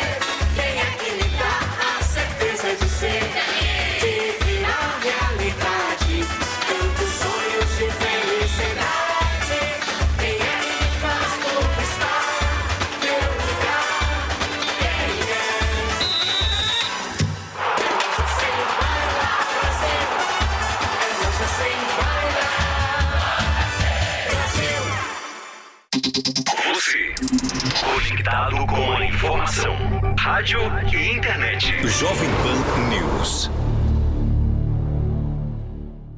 Chegou a hora das principais seleções do mundo entrarem em campo. Copa do Mundo da FIFA Qatar 2022. Tá confiante na chegada do Hexa ou acha que vai dar outra seleção? Cadastre-se agora mesmo no vaidebob.com e confira as melhores odds para fazer as suas apostas na caminhada do Brasil rumo ao Hexa ou na sua seleção preferida. E fazendo seu depósito, você ainda recebe 100% do valor em bônus. Confie no seu instinto e aproveite esse super bônus de boas-vindas. Não esquece, vaidebob.com. Na dúvida, vai de Bob. Você sabia que a TIM é parceira do projeto Mulheres Positivas? Todas as clientes TIM têm acesso gratuito ao aplicativo para poderem se desenvolver profissionalmente, com cursos de diversas áreas, encontrar vagas de emprego e ainda ficar perto de onde elas sonham chegar. E sua empresa pode ajudá-las a crescer ainda mais. Seja também um parceiro e ajude a valorizar o talento de muitas mulheres. Baixe o app Mulheres Positivas para saber mais e venha fazer parte desse movimento. Jovem Pan apresenta Conselho do Tio Rico. Senhoras e senhores, esse é o Conselho do Tio Rico aqui na Jovem Pan. Eu sou o Daniel Zuckerman e o Tio Rico tá aqui, ele vai te aconselhar. Tá e tem calor, prazo. Zuki. Baixa o ar-condicionado, baixa a Tá temperatura. 16 aqui, Eu porra. tô suando. Você fica muito suado, tio. Puta, eu tô com uma saudade da gente fazer uma puta farra. Tinha uma época que eu vou falar, cara. Pois é, agora você tá com uma filha nova. Agora parei, aposentei, tio, não dá mais. Você emagreceu, que Emagreci aconteceu? é filha, não tô. Não faz mais nada da vida. Gostava de ir na Fórmula 1, um dia eu vou contar suas histórias na Fórmula 1. Puta, as festas da Fórmula Como 1. chama o cara que você recebia na tua casa? O Bernie Eccleston. O Bernie Eccleston. Caraca. o Bernie? Puta, o Bernie. A gente é vizinho ah, em Londres. Ele tem um apartamento, a filha dele tem um apartamento perto do nosso. E a gente, vira e mexe, a gente se vê ao longo do ano. É, ele adora Saint-Tropez, adora Cap Ferrat, esses lugares. E em São Paulo ele adora o Latambuí. Ele gosta? Ele adora. Eu falo, bom, o Latambuí é famoso, tá, mas eu chego lá e falo, tá bom, o que, que tem de novo? Ah, tem feijoada, mas de novo. ele adora, então ele, eu vou com ele. eu tenho que contar a história que ele ficou no pianinho lá no canto, tomou já- umas caipirinhas. Não, caipirinha. Umas. Ele tomava um balde. Eu não aguentava o cheiro mais da caipirinha do Bernie. Hoje ele deve estar com 90, 91 anos. Adoro É ele. A idade média do Latambuí também. Mas bom restaurante. Papai falava o seguinte: o restaurante bom é um quando você olha os clientes, todos de cabelo branco. É Aí é verdade. restaurante Aí bom. o e- cara sabe o que, que é, tradição. Temos que ir lá, viu? Adoro o restaurante Latambui. Mais uma coisa que a gente tem que falar. Você gosta de sair de restaurante, mas a gente ainda tem um medo generalizado no mundo. O que, você acha que é o sentimento humano? Como combater agora o pós-Covid, fim da pandemia, guerra? Cada hora tem uma coisa pra gente Zuki, eu saí de casa hoje de manhã e eu dirigi na Faria Lima. Eu vi muito trânsito. Eu nunca achei na minha vida que eu fosse gostar de trânsito. É verdade. Saudades. Hoje eu falei, puta, as pessoas estão saindo nas ruas, isso é maravilhoso. E brasileiro adora consumir, né? O brasileiro, eu adoro o Brasil. Todo mundo fala, tio, com tanto dinheiro que você não vai pra fora, eu adoro o Brasil. O brasileiro é único. Então as pessoas consomem, saem, não sei o quê. Eu acho que agora, com parcimônia, né? Porque, pô, muita gente morreu, sabe que o buraco é mais embaixo. Verdade. a crise é sanitária, Lógico. é tão ruim quanto a crise política, né? Mata um monte de gente. Nós vamos torcer pra andar agora. Mas Tiramos máscara, mas agora estamos consumindo. O, bom, o Dória agora que vai, eleição, eleição, eleição, tirou a máscara. Falou, bom, vamos ver, né? Eu, eu odeio máscara, mas enfim, se tem que usar, tem que usar, né? Boa. E aí a gente, hoje eu vi, achei maravilhoso, a Faria Lima toda parada, nego estressado, buzinando. Falei, porra, é isso que eu preciso. Esse é o espírito que a gente precisa voltar, né? Porque a cabeça humana, a parte psicológica que você defende muito. Minha mulher ficou dois anos dentro de um quarto enrolado num plástico bolha. Falei, Betina, mas não- o que que tá acontecendo? Não, é pra não pegar o vírus. Falei, bom, assim você vai morrer asfixiada. É, mas é isso que você tá falando. Pelo menos a gente volta a viver, isso é muito importante. E dentro disso vem um pensamento, vem uma frase, tio. Qual é? Agora o seguinte, é... Anotem. O ser humano, ele aprendeu muito nessa, nessa pandemia, né? Então quero deixar a seguinte frase. O que te fez ser grande hoje não é a mesma coisa que vai fazer você ser grande amanhã. Ou seja, seja- passamos por um problema gigante e daqui a pouco, olhando pra trás, você vai ter outros problemas grandes. Perfeitamente. Só que talvez não os mesmos. Então tem que se preparar, é, cinto apertado e vamos embora. E segue o barco, vamos embora. Esse foi o conselho do tio Rico aqui na Jovem Pan. Beijo grande. Conselho do tio Rico. base, vocês sabem que o Moro é zero confiável, né? A história dele, a trajetória dele, traição ao padrinho político, traição ao partido que acolheu, né? Traição ao Bolsonaro, mostra que ele é uma pessoa que é só ele, ele é leal a ele mesmo, né? Ele, ele só está preocupado com ele mesmo. Então, o PL, o Bolsonaro sabem disso. Eles foram am- aliados aí momentâneos. Não significa que são amigos e compartilham das mesmas pautas, mas tem um inimigo em comum.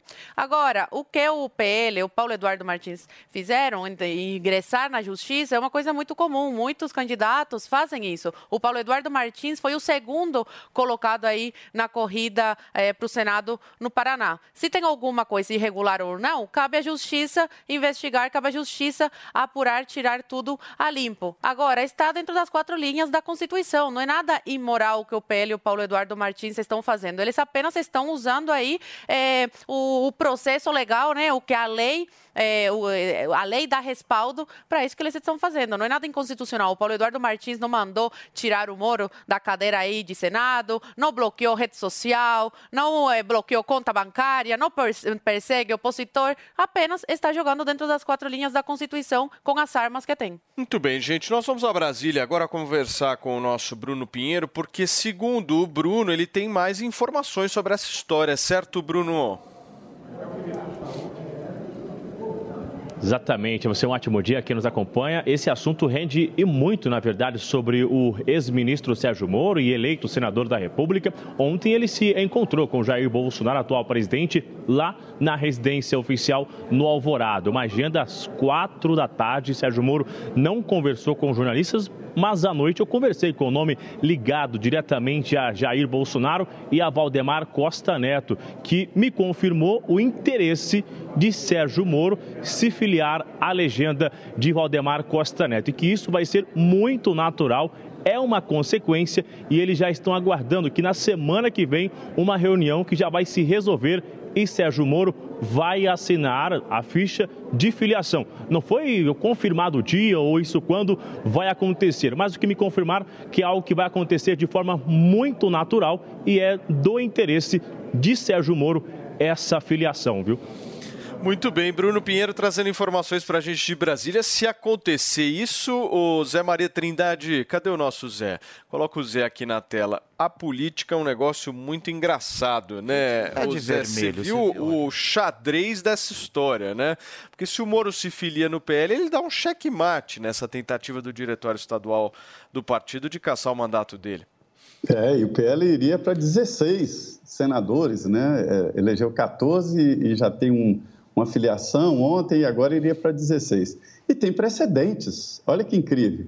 É, a senadora Selma Ruda, ela foi eleita e era chamada de Moro de Saias, era uma, uma juíza é, é, bastante competente ali, bem atuante, como Sérgio Moro. Ela era chamada, é chamada né, de Moro de Saias. Foi eleita e caçada exatamente por isso. Caixa 2 de campanha, ela recebeu, é, foi comprovado que ela recebeu doação de campanha, ainda na pré-campanha ela não era candidata oficial, e por abuso do poder econômico. Ela foi caçada, foi uma pena, uma, ela, ela até desempenhou bem a função nos meses em que esteve na frente do Congresso Nacional. E o Moro, como disse a Zoe, tem um caminho meio torto mesmo, né? É, primeiro, a relação dele com o presidente Jair Bolsonaro, que o levou para o Ministério da Justiça, e depois o Álvaro Dias colocou o Sérgio debaixo do Moro, Sérgio Moro debaixo do braço, levou para o seu partido Podemos, gastou uma nota com ele na pré-campanha. Aquela apresentação dele aqui como filiado, aquilo custou um dinheiro grande. E aí ele até tentou fugir dessa disputa com Álvaro Dias, indo para São Paulo. Mas aí a, o domicílio eleitoral dele de São Paulo foi anulado e ele voltou para o Paraná. E derrotou Álvaro Dias, mas a disputa dele com o deputado Paulo Martins é interessante, porque aí já tem outra treta, que é sobre as pesquisas eleitorais. Paulo Martins só perdeu para Sérgio Moro porque as pesquisas indicavam que o, o, o Álvaro Dias estava na frente. E aí polarizou entre Álvaro Dias e Sérgio Moro. E as pessoas esqueceram ali, algumas pessoas, né, do Paulo Martins, e ele ficou em segundo lugar. Portanto, é, a acusação contra Moro é, é, de que não prestou contas de, de doações, algumas doações anteriores é, à, à, campanha, e, e é, juntando isso aí, pode se formar um caldo semelhante ao que aconteceu com a ex-senadora, a, a Moro de Saia, né, a Selma Ruda e, e é a história se repetindo. Então, ele indo para o PL, pode ser que o PL retire, né? Preciso saber se a Justiça Eleitoral vai aceitar essa retirada. O Paulo Muito Eduardo bem. Martins. Conrado, o que, que você achou desse movimento do Moro? Sensacional.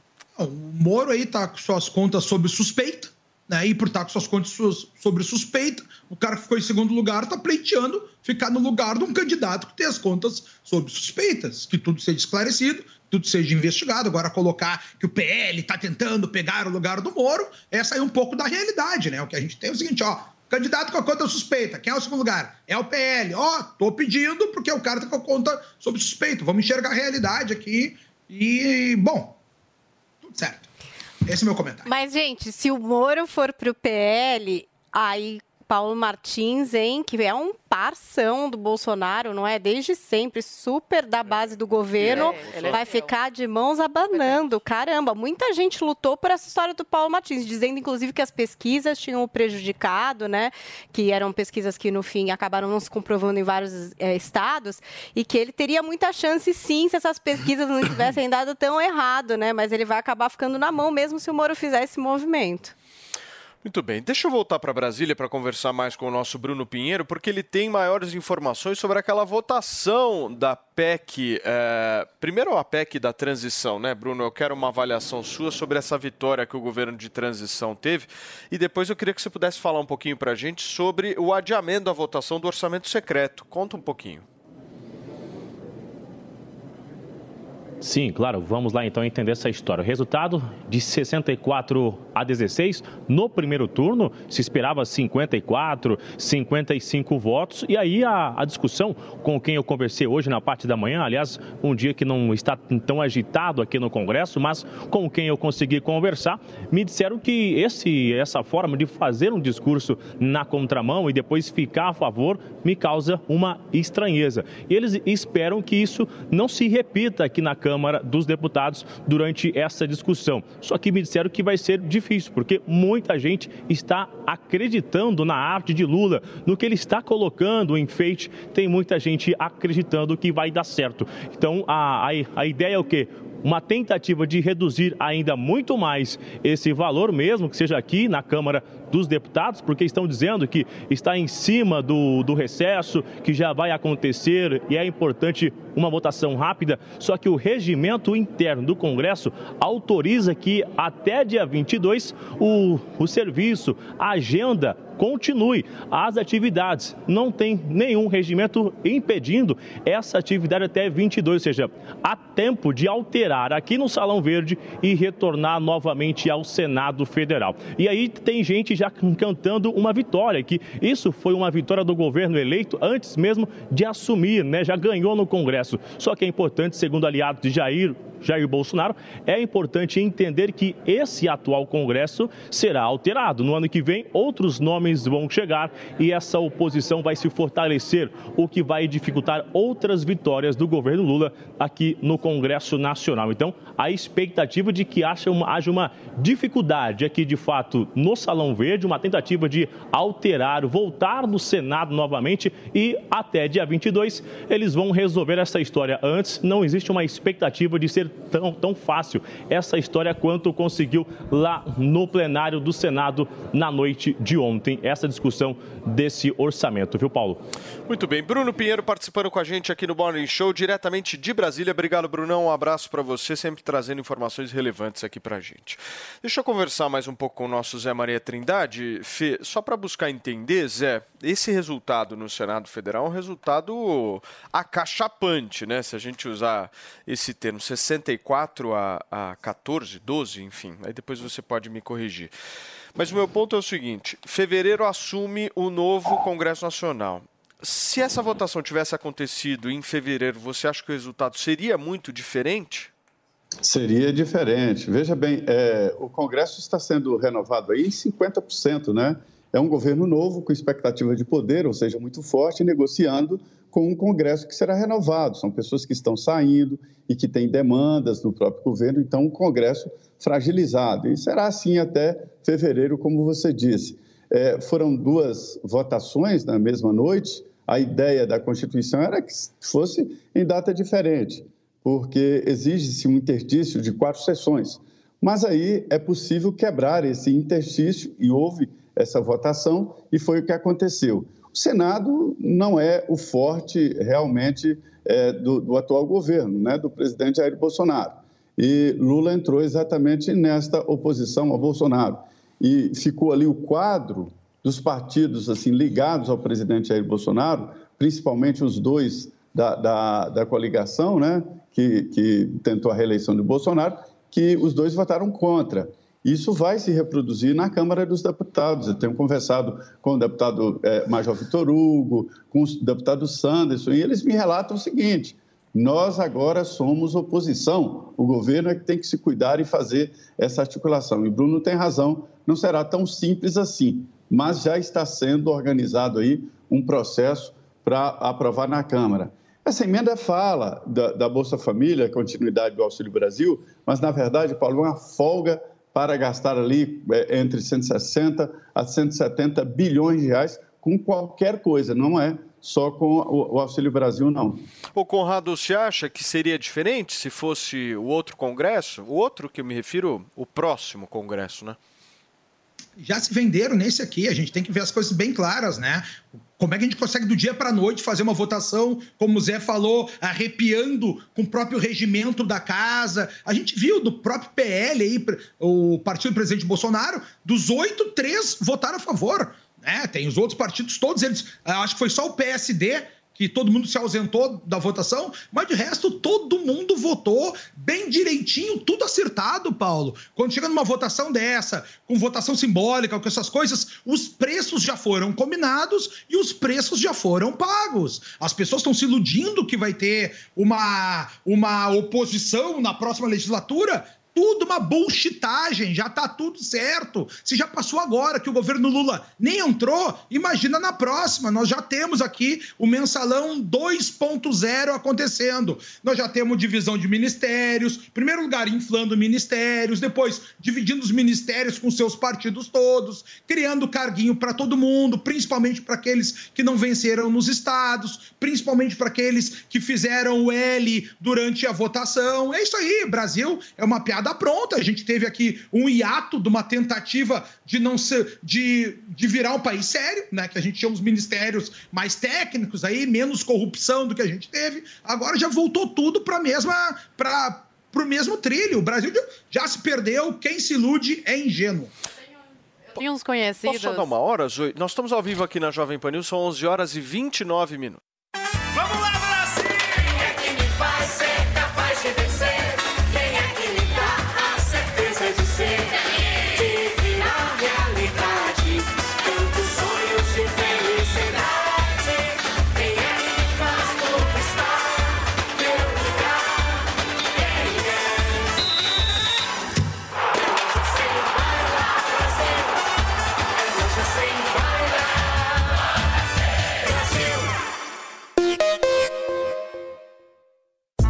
Saborear o Festival da Cavaquinha no Restaurante Fredi de segunda a segunda no almoço e jantar. Diversas opções de entrada, como alho poró gratinado e concha recheada com carne de siri gratinada. Sete opções diferentes de pratos com cavaquinha e sobremesas como soufflé de chocolate e creme brulee. Esperamos você. Rua Pedroso Alvarenga, 1170, Itaim Bibi. Telefone 31670977. A Jovem Pan está com você em todos os lugares e em todos os momentos. De manhã, informação e opinião na medida, para começar o dia do jeito certo. Bem-vindo, já estamos no ar, começando o Jornal da Manhã para todo o Brasil. Os principais assuntos. A notícia de última hora. Uma frente fria chegou ao Rio de Janeiro. E aquilo que mexe com a sua rotina. Até o momento, o engarrafamento. Tudo passa pelo microfone da Pan. A Jovem Pan está com você o tempo todo, com som e imagem. De Brasília, Luciana Certo, Popeta, como é que foi a conversa com o Marcelinho? Agora, Constantino, se a gente analisar. Rio, Rodrigo Viega. Viu só? Acesse jovempan.com.br, baixe o aplicativo da Panflix e se inscreva em nossos canais no YouTube. Jovem Pan News.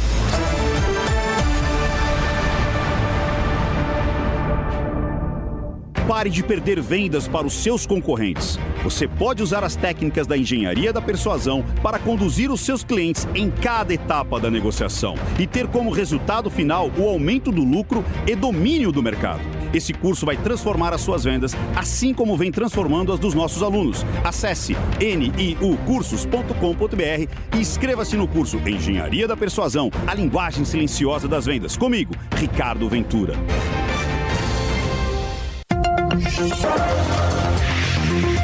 Jovem Pan Saúde. Por quais motivos a vacinação infantil começou tão tardiamente e ainda é amplamente discutida? O Dr. Ed Moati, que é cardiologista e cirurgião cardiovascular, que atua na linha de frente ao combate à Covid, explica. São feitos vários estudos populacionais, estudos grandes, controlados, para avaliar risco e benefício. E se verificou desde o início, desde janeiro de 2020, nós temos aí uma série de vários estudos realizados ao, ao redor do mundo todo, mostrando que realmente a população pediátrica ela é menos propensa a desenvolver essa doença. Existem alguns dados já estabelecidos que são interessantes a gente colocar.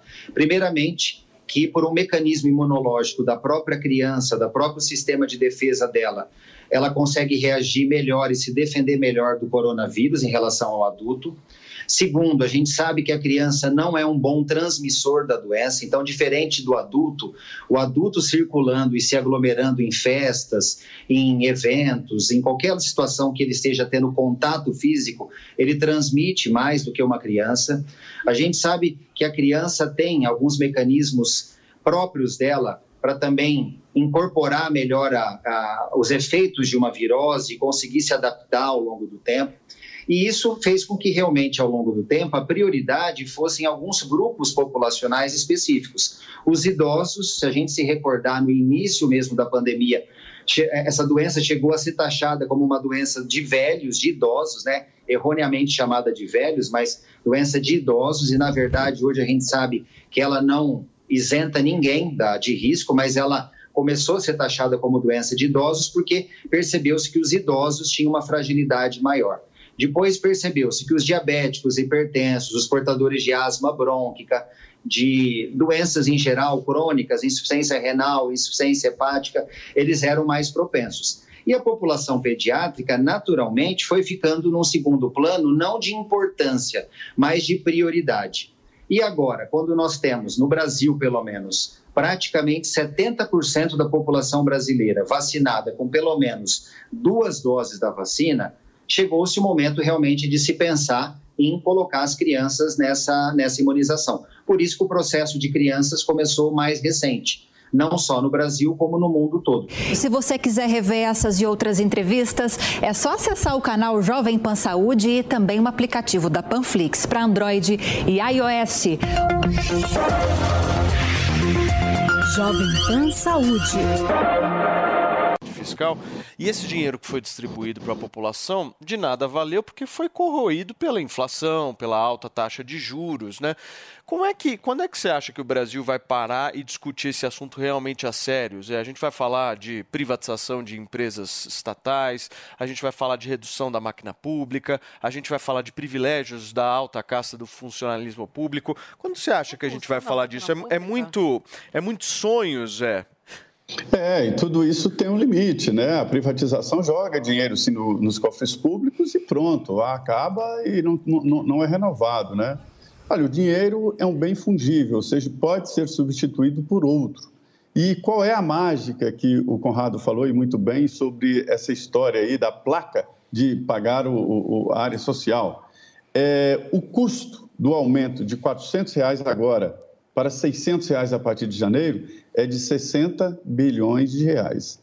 O que, que o governo fez? Retirou todo o sistema do Bolsa Família, né, futuro o Auxílio Brasil com um novo nome, né, e mais aquele aumento é, é, por, por filho, né, de família, e tirou tudo. E aí dá 170 bilhões. Esses 170 bilhões que saem ficarão livres para serem gastos de maneira que o governo quiser ou seja, o dinheiro pode ser substituído é, é, por qualquer outro projeto. É uma folga grande para fazer política, mas isso vai impactar na dívida. Nós hoje já gastamos mais de 2 trilhões, 2 trilhões de reais com pagamento do serviço da dívida. E o mercado olha, Paulo, para o Brasil com a possibilidade futura de quebrar. O Brasil vai quebrar. Não se sabe quando. E esse é o debate no mercado financeiro. Quando você empresta dinheiro para alguém que vai quebrar, você aposta no curto prazo, né? Ele vai quebrar no ano que vem, mas eu posso emprestar e receber juros até dezembro, por exemplo. Né? E aí, é, de acordo a, a, movimentação do governo e de leis, é que o mercado calcula o risco e calcula os juros. E isso tem um preço muito alto. Nossa, 2 trilhões de reais só o serviço, não é o principal da dívida, só o serviço da dívida. Então, assim, a, a grande conquista do, do, do, poder público brasileiro foi a Lei de Responsabilidade Fiscal aprovada no governo Fernando Henrique Cardoso. Foi uma grande mudança, porque as, os governos estaduais, municipais e federal estavam, inclusive, contratando funcionários acima da capacidade de pagamento. E agora não, coloca o limite ali em 70% da arrecadação líquida de cada ente federativo, Estado, União e município. Já foi uma grande conquista.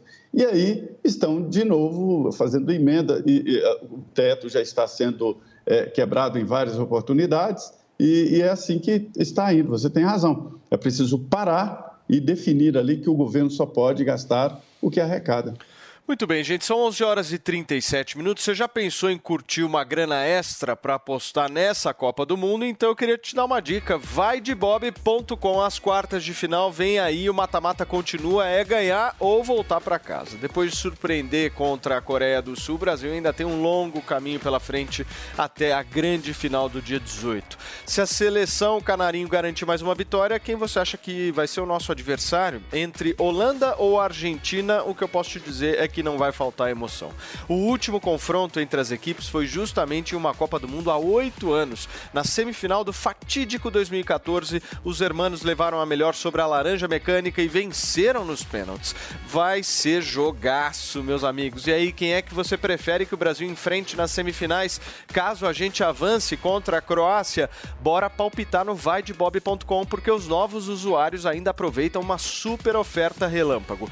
Faça o seu primeiro depósito de no mínimo 30 reais e ganhe uma free bet de 10 reais para apostar no jogo Holanda e Argentina. Mas corre que só tá valendo para os primeiros mil usuários. Você quer dar os seus lances nesse Mundial? Então acesse agora mesmo vaidebob.com, confira os termos e condições das promoções e faça as suas apostas. Vai da Brasil, certo, Paulinha? É vai, isso. vai do quê, então? Vai de bob.com, tenta uma aposta que você ainda faz uma graninha, hein? Muito bem, gente. Falando em Catar, vamos ao Catar ao vivo conversar com a nossa Lilian Weber, que está é, pronta para nos atualizar aí, para trazer maiores informações. A seleção brasileira deu coletiva de imprensa, vai jogar amanhã contra a Croácia e eu quero entender um pouco melhor as expectativas. A animação tá como, Li? Conta pra gente. Olá, olá, meus queridos. A gente está aqui improvisado aqui via Twitter, mas tudo bem. Twitter não, Skype. Mas tudo bem, importante que a gente está aqui marcando presença com vocês, viu? Pois é, gente, vou confessar uma coisa para vocês. Coraçãozinho tá acelerando aqui, viu? A gente está percebendo, a gente que respira é, Copa do Mundo aqui no Catar, principalmente que a gente está trabalhando aqui em cima. Ai, a gente respira porque tá chegando, afinal, ela tá cada vez mais perto. Pois é, quartas de final, o jogão amanhã contra a Croácia. Não vai ser fácil, mas a gente é favorito sim. A gente não pode também achar que não, que não somos favoritos. Somos favoritos sim, eu tô confiante, mas do mesmo jeito que eu estava confiante contra a Bélgica da última vez. Então, é, sem salto alto. Confiantes, mas sem salto alto. Pois é, hoje acabou agora há pouco mesmo a coletiva com o técnico Tite. E ele. E eu vou falar uma coisa para vocês, viu? Quando o futebol é indiscutível, quando não tem discussão é, em cima do futebol do, da nossa seleção, o que, que entrou? Qual foi o destaque da coletiva hoje? Foi a comemoração, foi a alegria dos nossos meninos. Pois é, fizeram uma pergunta, né? Porque teve algumas polêmicas envolvendo se deve ou não comemorar dançando do jeito que eles vêm fazendo. O Tite foi enfático. Ele falou: Claro que sim, e eu sinto muito por quem não conhece da nossa cultura, por quem não conhece o nosso jeito brasileiro de ser. E se tiver que dançar, eu vou dançar de novo, assim como ele fez da última vez, que o Pombo chamou ele para fazer a dança do Pombo, que vocês aí que eu sei que são especialistas, né? Mas, enfim, essa alegria ela não pode deixar de lado, porque esse é o nosso Brasil e é assim que a gente espera. Livre, leve solto, dentro de campo, porque também contagia quem está assistindo dentro né, dos estádios e também no mundo inteiro. Todo mundo que é fã de futebol e eu sei que é fã também dessa alegria que contagia da nossa seleção brasileira. Muito bem. Minha querida Lívia, e o gato, hein? O gato repercutiu, né, Paulinha? Gato, teve. Luísa Mel entrou. Tem um bicho, a Luísa Mel já tá falando.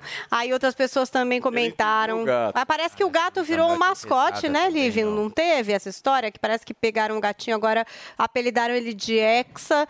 E ele tá super parça aí do pessoal da seleção, tá comparecendo todos os dias. Vai dar sorte esse gato, eu acho. Ah, gato, qualquer tipo de animal traz muita sorte para qualquer um, né? Ai, que o povo já começa com aquele mimimi de, ai, não pode fazer. Gente, é, eu não sou nenhuma especialista, não sou veterinária, mas pelo que eu sei, até a própria mãe das crias pega o gatinho assim, não dói, não machuca, eles caem de pé, como todo mundo sabe. Não aconteceu nada com o gatinho, tá tudo certo. E ele sim virou nosso mascote, que traga muita sorte. Diz que gato dá azar, não dá azar coisa nenhuma, viu? Isso é tudo lenda da, da, da, é, da oposição aí, não tem nada a ver, viu? O gato vai trazer muita sorte para nossa seleção. Que venha gato, cachorro, é, Gente, é, gato tá galinha, assustando. cavalo, Toda tudo que nada vai tirar a confiança do nosso Brasil. Muito bem, Lívia, muito obrigado mais uma vez pela sua participação diretamente do Catar. A Lívia trazendo informações relevantes aí da nossa seleção brasileira. Obrigado, querido, um beijo pra você. Turma, eu quero entender um pouquinho melhor essa vou trazer. questão do gato. Do gato. coletivas com jogadores e técnicos de futebol chamam bastante atenção por declarações, muitas vezes fortes eh, são as falas, os astros da Copa do Mundo que lá estão, enfim. Mas ontem, depois do treino da seleção, o que chamou a atenção foi essa imagem estava exibindo na entrevista coletiva do Vini Júnior, a presença de um gato. Tá aí o gato, Paulinha, que história foi? Tá aí o gato, gente. Até a Luísa Mel entrou na treta, como eu contei aqui pra vocês, né? O animal estava ali, o quê? Sentado de boas na mesa da coletiva do Vini Júnior, prestando atenção, que é o que os gatos fazem normalmente. E ninguém sabia o que fazer com aquele gato.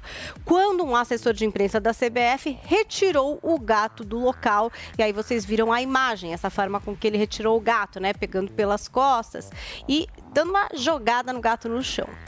Para alguns pareceu normal, mas para outros isso incomodou. Acharam que não é assim o hein? jeito legal de pegar o gatinho. posição. Agora, final do ano, trampando até as 10, vixe. O que que tá É, acontecendo? complicado. Ah, Você tem que chegar, ajoelhar no sal grosso e fazer uma oração e Gente, agradecer. O que que tá acontecendo? É um É, remix com áudio aqui. 10. Desculpa, Não, eu quase enlouqueci agora. Eu achei que eu estava, Não, sei lá.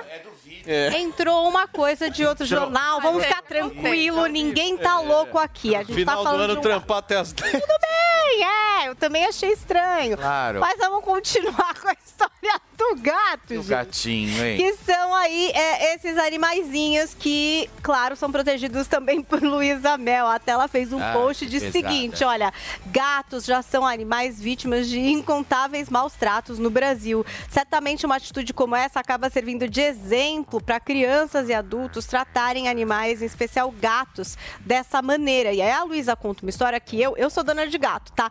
Mas eu nem sabia que existe uma história de um manejo cat friendly, que é um Ah. programa desenvolvido pela Associação Americana de Medicina Felina, que orienta, por exemplo, sobre a contenção e transporte respeitoso dos gatos. Então, que essa história de puxar pela pele, pelo pescoço, não seria legal, de acordo com essa associação.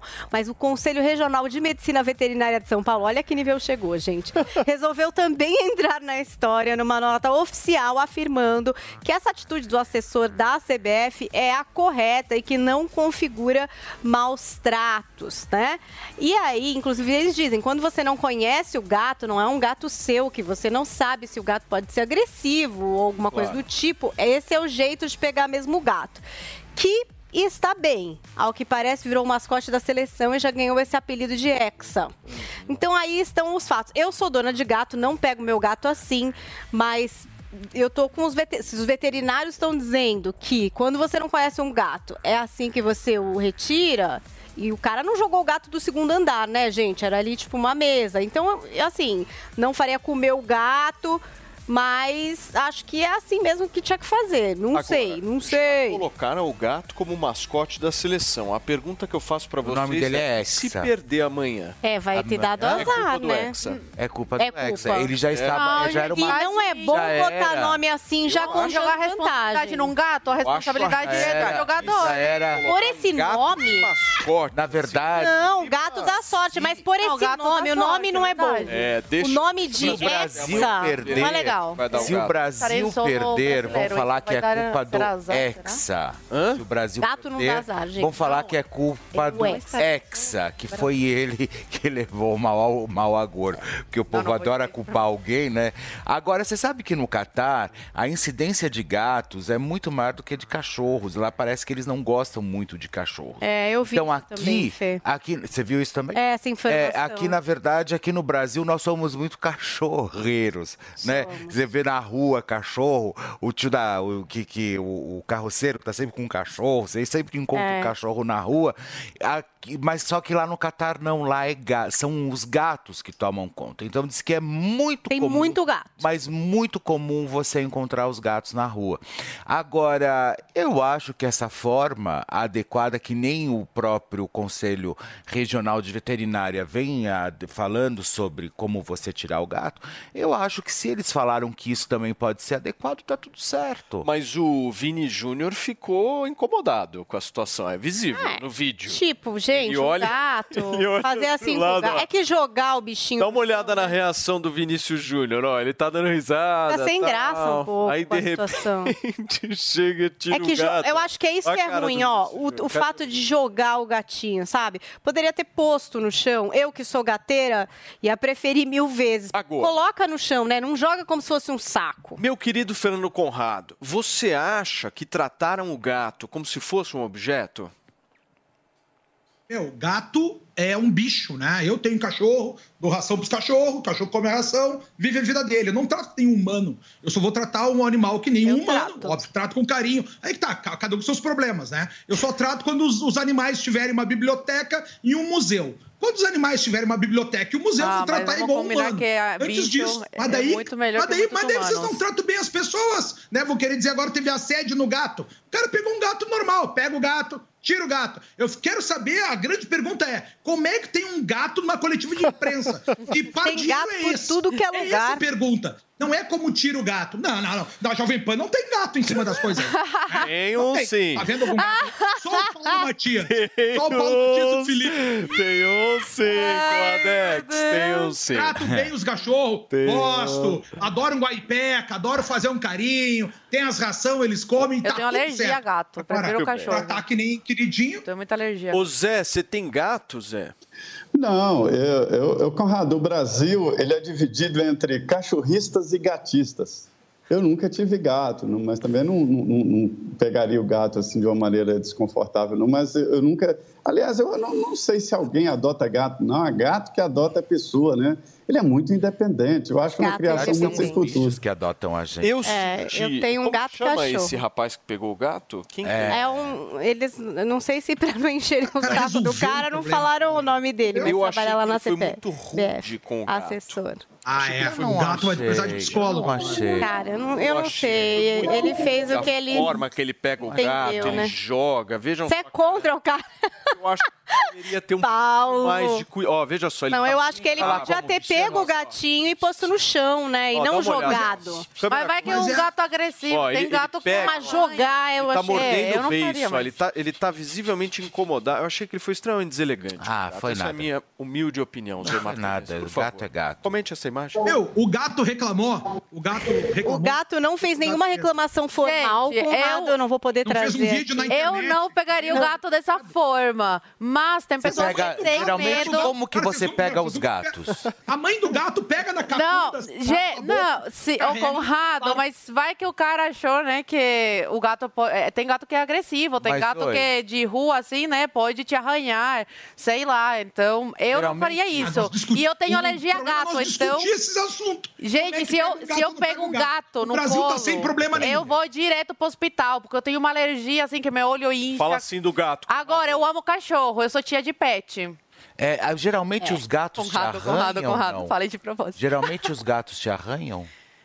Hã? Geralmente os gatos te arranham, Zoe? Ô, Felipe, eu sou uma moça de família. olha o assédio, Felipe. Gente, Que eu tô falando... Olha o assédio aí. Isso aí é assédio. Eu do bichano. sentido, Eu estou expor a falando do é bichano. Isso é assédio. Eu estou falando do Eu, bichano. Eu estou falando do Hexa.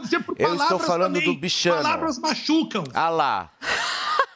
Gente, tá sua vaga agora. Eu vou seguir acompanhando o estado Maria geral do. Hexa. Do Hexa. Só que eu acho que Eu, Zé, é verdade.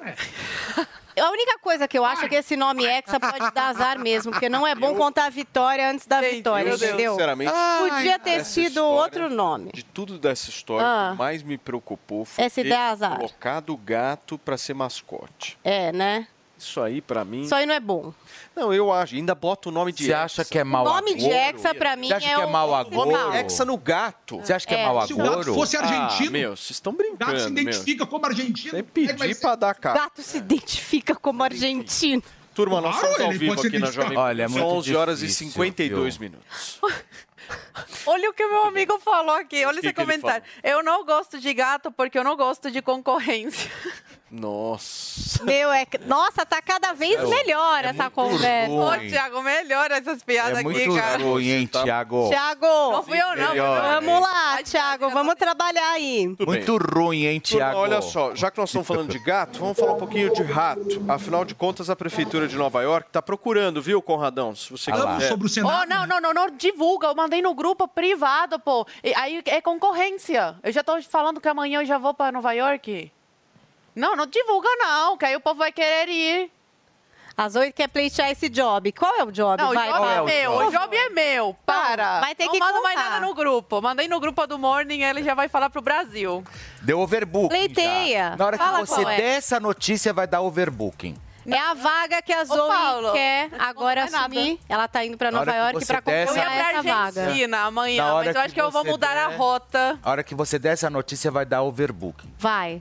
Mas conta, vale a pena. Des- Desculpa, Zoe, atrapalhar essa sua estratégia empregatícia. Mas é que eh, a Prefeitura de Nova York, ela tá procurando um matador de ratos, gente. E é sério isso, não é zoeira, tá? E ela tá colocando um salário de nada mais, nada menos do que 73.400 reais mensais. Se você que tá aí me assistindo quiser Tchau, gente. com a Zoe nesse processo seletivo, Zoe, mata ratos, Não, que vamos nada, eu vou sozinha hoje. Você quer ficar rica sozinho. Vou, tem vou ficar rica sozinha. Tchau, gente. Eu fico rica, venho pro Beijo. Brasil, invisto no Brasil, gero emprego. Você... Lá, a gente se vê de lá de Nova York. Muito bem. Filipão, conta Para lá. uma coisa. Quem Ah. é o O Conrado jogador? falou alguma coisa, mas não deu pra O ouvir. que, que é, Conradão? É, tá sem áudio. Ah, que é Vai. muito rato pra matar em Nova York. Tu, tu tá achando bom salário é que tu não sabe o que tem de rato lá pra Não, matar. pior, eu Mas já tem fui muito pra lá. rato é. É isso. Conrado. Mas tem muito rato aqui no Exatamente isso. também. Eu posso levar alguns amigos pra me ajudar, então. Ah, aqui no Paulinha, Brasil. Paulo, Felipe, Tem- bora. Olha, Olha. tem muito rato aqui no Brasil também. Filipão, conta essa uma onda coisa pega, começar a matar os ratos daqui? Conta uma coisa pra gente. Quem é o jogador Ai, que foi ai. vítima Gente, de racismo e transfobia lá no Catar? Pois é, pessoal, olha só. E tudo acontece, né, por lá, mas bastou, bastou o desempenho fenomenal do atacante francês Kylian Mbappé de 23 anos e tem despertado aí a ira de torcedores que usam o preconceito para atingi-lo. Por quê, pessoal? É o seguinte: o jovem atacante tem sido alvo de racismo e transfobia, principalmente nas redes sociais. Por quê? Porque é o seguinte, ele está, na verdade, namorando essa moça chamada Inês Hall, pois é uma, uma, uma mulher trans. Ou seja, ele está apaixonado por essa mulher por essa mulher trans. Na verdade, o Mbappé, pessoal, ele tem apenas 23 anos e já é considerado o artilheiro da Copa, um dos homens mais ricos já no mundo e, e, colo- e colocado aí também como um dos maiores esportistas também do mundo. Então, ou seja, eu acho que tudo isso gera também um pouco de dor de cotovelo. Além disso, né, é, ele está sendo quase é, multado pela FIFA porque ele não quer dar entrevista durante a Copa. Mas por que, que ele não quer dar entrevista durante a Copa? Porque querem perguntar desse assunto. Né? Então, ou seja, ele está fugindo dos jornalistas, Paulinha. Tá. Ele cada hora saindo fora, enfim. Faz e a sentido, né? FIFA Porque está querendo multá-lo justamente por causa disso, porque o- as estrelas do futebol eles são obrigados em, em campeonatos a dar entrevista, porque isso divulga o esporte, divulga o futebol, aquelas histórias que a gente já sabe como funciona. E aí acontece que Mbappé ele está prestes a levar uma multa aí milionária da FIFA justamente por não querer falar sobre esse assunto e nem também dar entrevista agora no mundial. Turma, nós estamos ao vivo aqui na Jovem Pan News, são 11 horas e 56 minutos. Já? Já sim, senhor. E temos tweets hoje, né, Paulinho? Temos, as pessoas participaram, inclusive, falando sobre o gato, né? O pessoal mandou aqui a sua abordagem. Então, o Vladimir Santos, hashtag sobre o gato, ele disse o seguinte: cuide bem, eles só querem atenção. E pôs o gatinho do Shrek, que é aquele gatinho pedinte, sabe? Com aquele olhinho assim que pede coisa pra gente, tipo a Lady Di nessa temporada atual. É gato de botas, gente. Nessa temporada atual do The Crown. Olha, de baixo pra cima, assim. Aí a gente tem também Zé da Esquina, que sempre participa aqui do Morning Show, hashtag sobre o gato. Antes do mimimi de como se pega um gato, ele botou uma foto exatamente do que a Livian falou, né? Da mãe levando o gatinho, segurando o gatinho ali é, pela pele do pescoço. Uma grande polêmica, não é verdade? Pegou da forma Vamos ver correta. é a minha, a, a veterinária da minha cachorra acabou de entrar em contato aqui comigo. Ela, ele falou: essa é a forma correta também de pegar o gato. Mas não, tem se problema. joga desse jeito como É, eu acho que jogou. Não, mas, Campos. mas eu não estou falando a de jogou. Eu estou falando dos animais. Para, como você, como você Ai, é, Paulo Paulo. Matias? Sinto muito. Como você é, Paulo Você está Matias? tratando animais como se fossem objetos. Não, que objetos. Eu gosto de gato, eu gosto de bichos, eu tenho animal, inclusive. Mas isso é, não tira a responsabilidade realmente de pegar um gatinho pelas costas. Qual o problema? Vamos ver. O Paulo tá revoltado. Não, não dá. Não dá pra tratar um gato negócio dessa é do caos, da polêmica. Não, eu acho só que, meu, não se trata Não, gato eu não, assim. eu não trataria assim. não. Ai, Oscar, ai, meu Deus. Tadinho, como se fosse lixo. Não, jogar eu achei inte- Jogando jogar. como se fosse Não, jogar eu achei esquisito. Parecendo ele poderia uma pituca de Ter posto. cigarro. ele poderia, ele É, poderia podia ter pegar o posto. gatinho e ter, ter colocado do lado. O por Alexandre exemplo. de Eu Moraes acho rasga a isso nossa sim. Constituição e nós estamos discutindo como é que se põe o Estamos, gato no Conrado. chão. Tá tudo de cabeça pra baixo. É assim Ai, o Morning Conrado, Show. não. Aproveita, Conrado, aproveita e se diverte. Conrado, Não, volta, volta. se divertir, Conrado. E É. Ficou sem o cargo por ordem do tá Alexandre, a gente falando de gato. E o melhor de tudo é ser líder de audiência, José É. Maria Trindade. É Isso é, é verdade. bom. Parabéns. Ô, ô, Felipe, Oi. gente. eu queria fazer uma pergunta para você, Felipe. É, é sobre essa relação que nós falamos agora há pouco do jogador de futebol com a trans. Aham. Isto é uma relação hétero, né? É uma relação. É, é bom. Sim. É, é- Eu, às vezes eu dou uma bugada. Não, É. né, cara? Pelo amor de Deus. E Às vezes isso pra não mim É uma errado. relação hétero, normal. Vamos entrar nessa discussão Gol. faltando Eu menos acho que amanhã. uma Eu acho que a, ô, ô, Zé, eu respondo essa pergunta pra você amanhã, porque você me fez a pergunta, mas aí o Conrado entrou na resposta, a Zoe entrou na não, resposta e o programa está prestes a acabar, mas eu Não, respondo amanhã pra você. Suspense. Muito bem, queridos, em homenagem ao nosso queridíssimo Fernando Conrado, nós vamos acabar com a música do Pombo, para que ele possa ficar cada vez mais feliz da gente estar discutindo Com isso. a Constituição, vai, vai, pega a Constituição. Fazendo a dança do pombo. Fazendo a dança do pombo.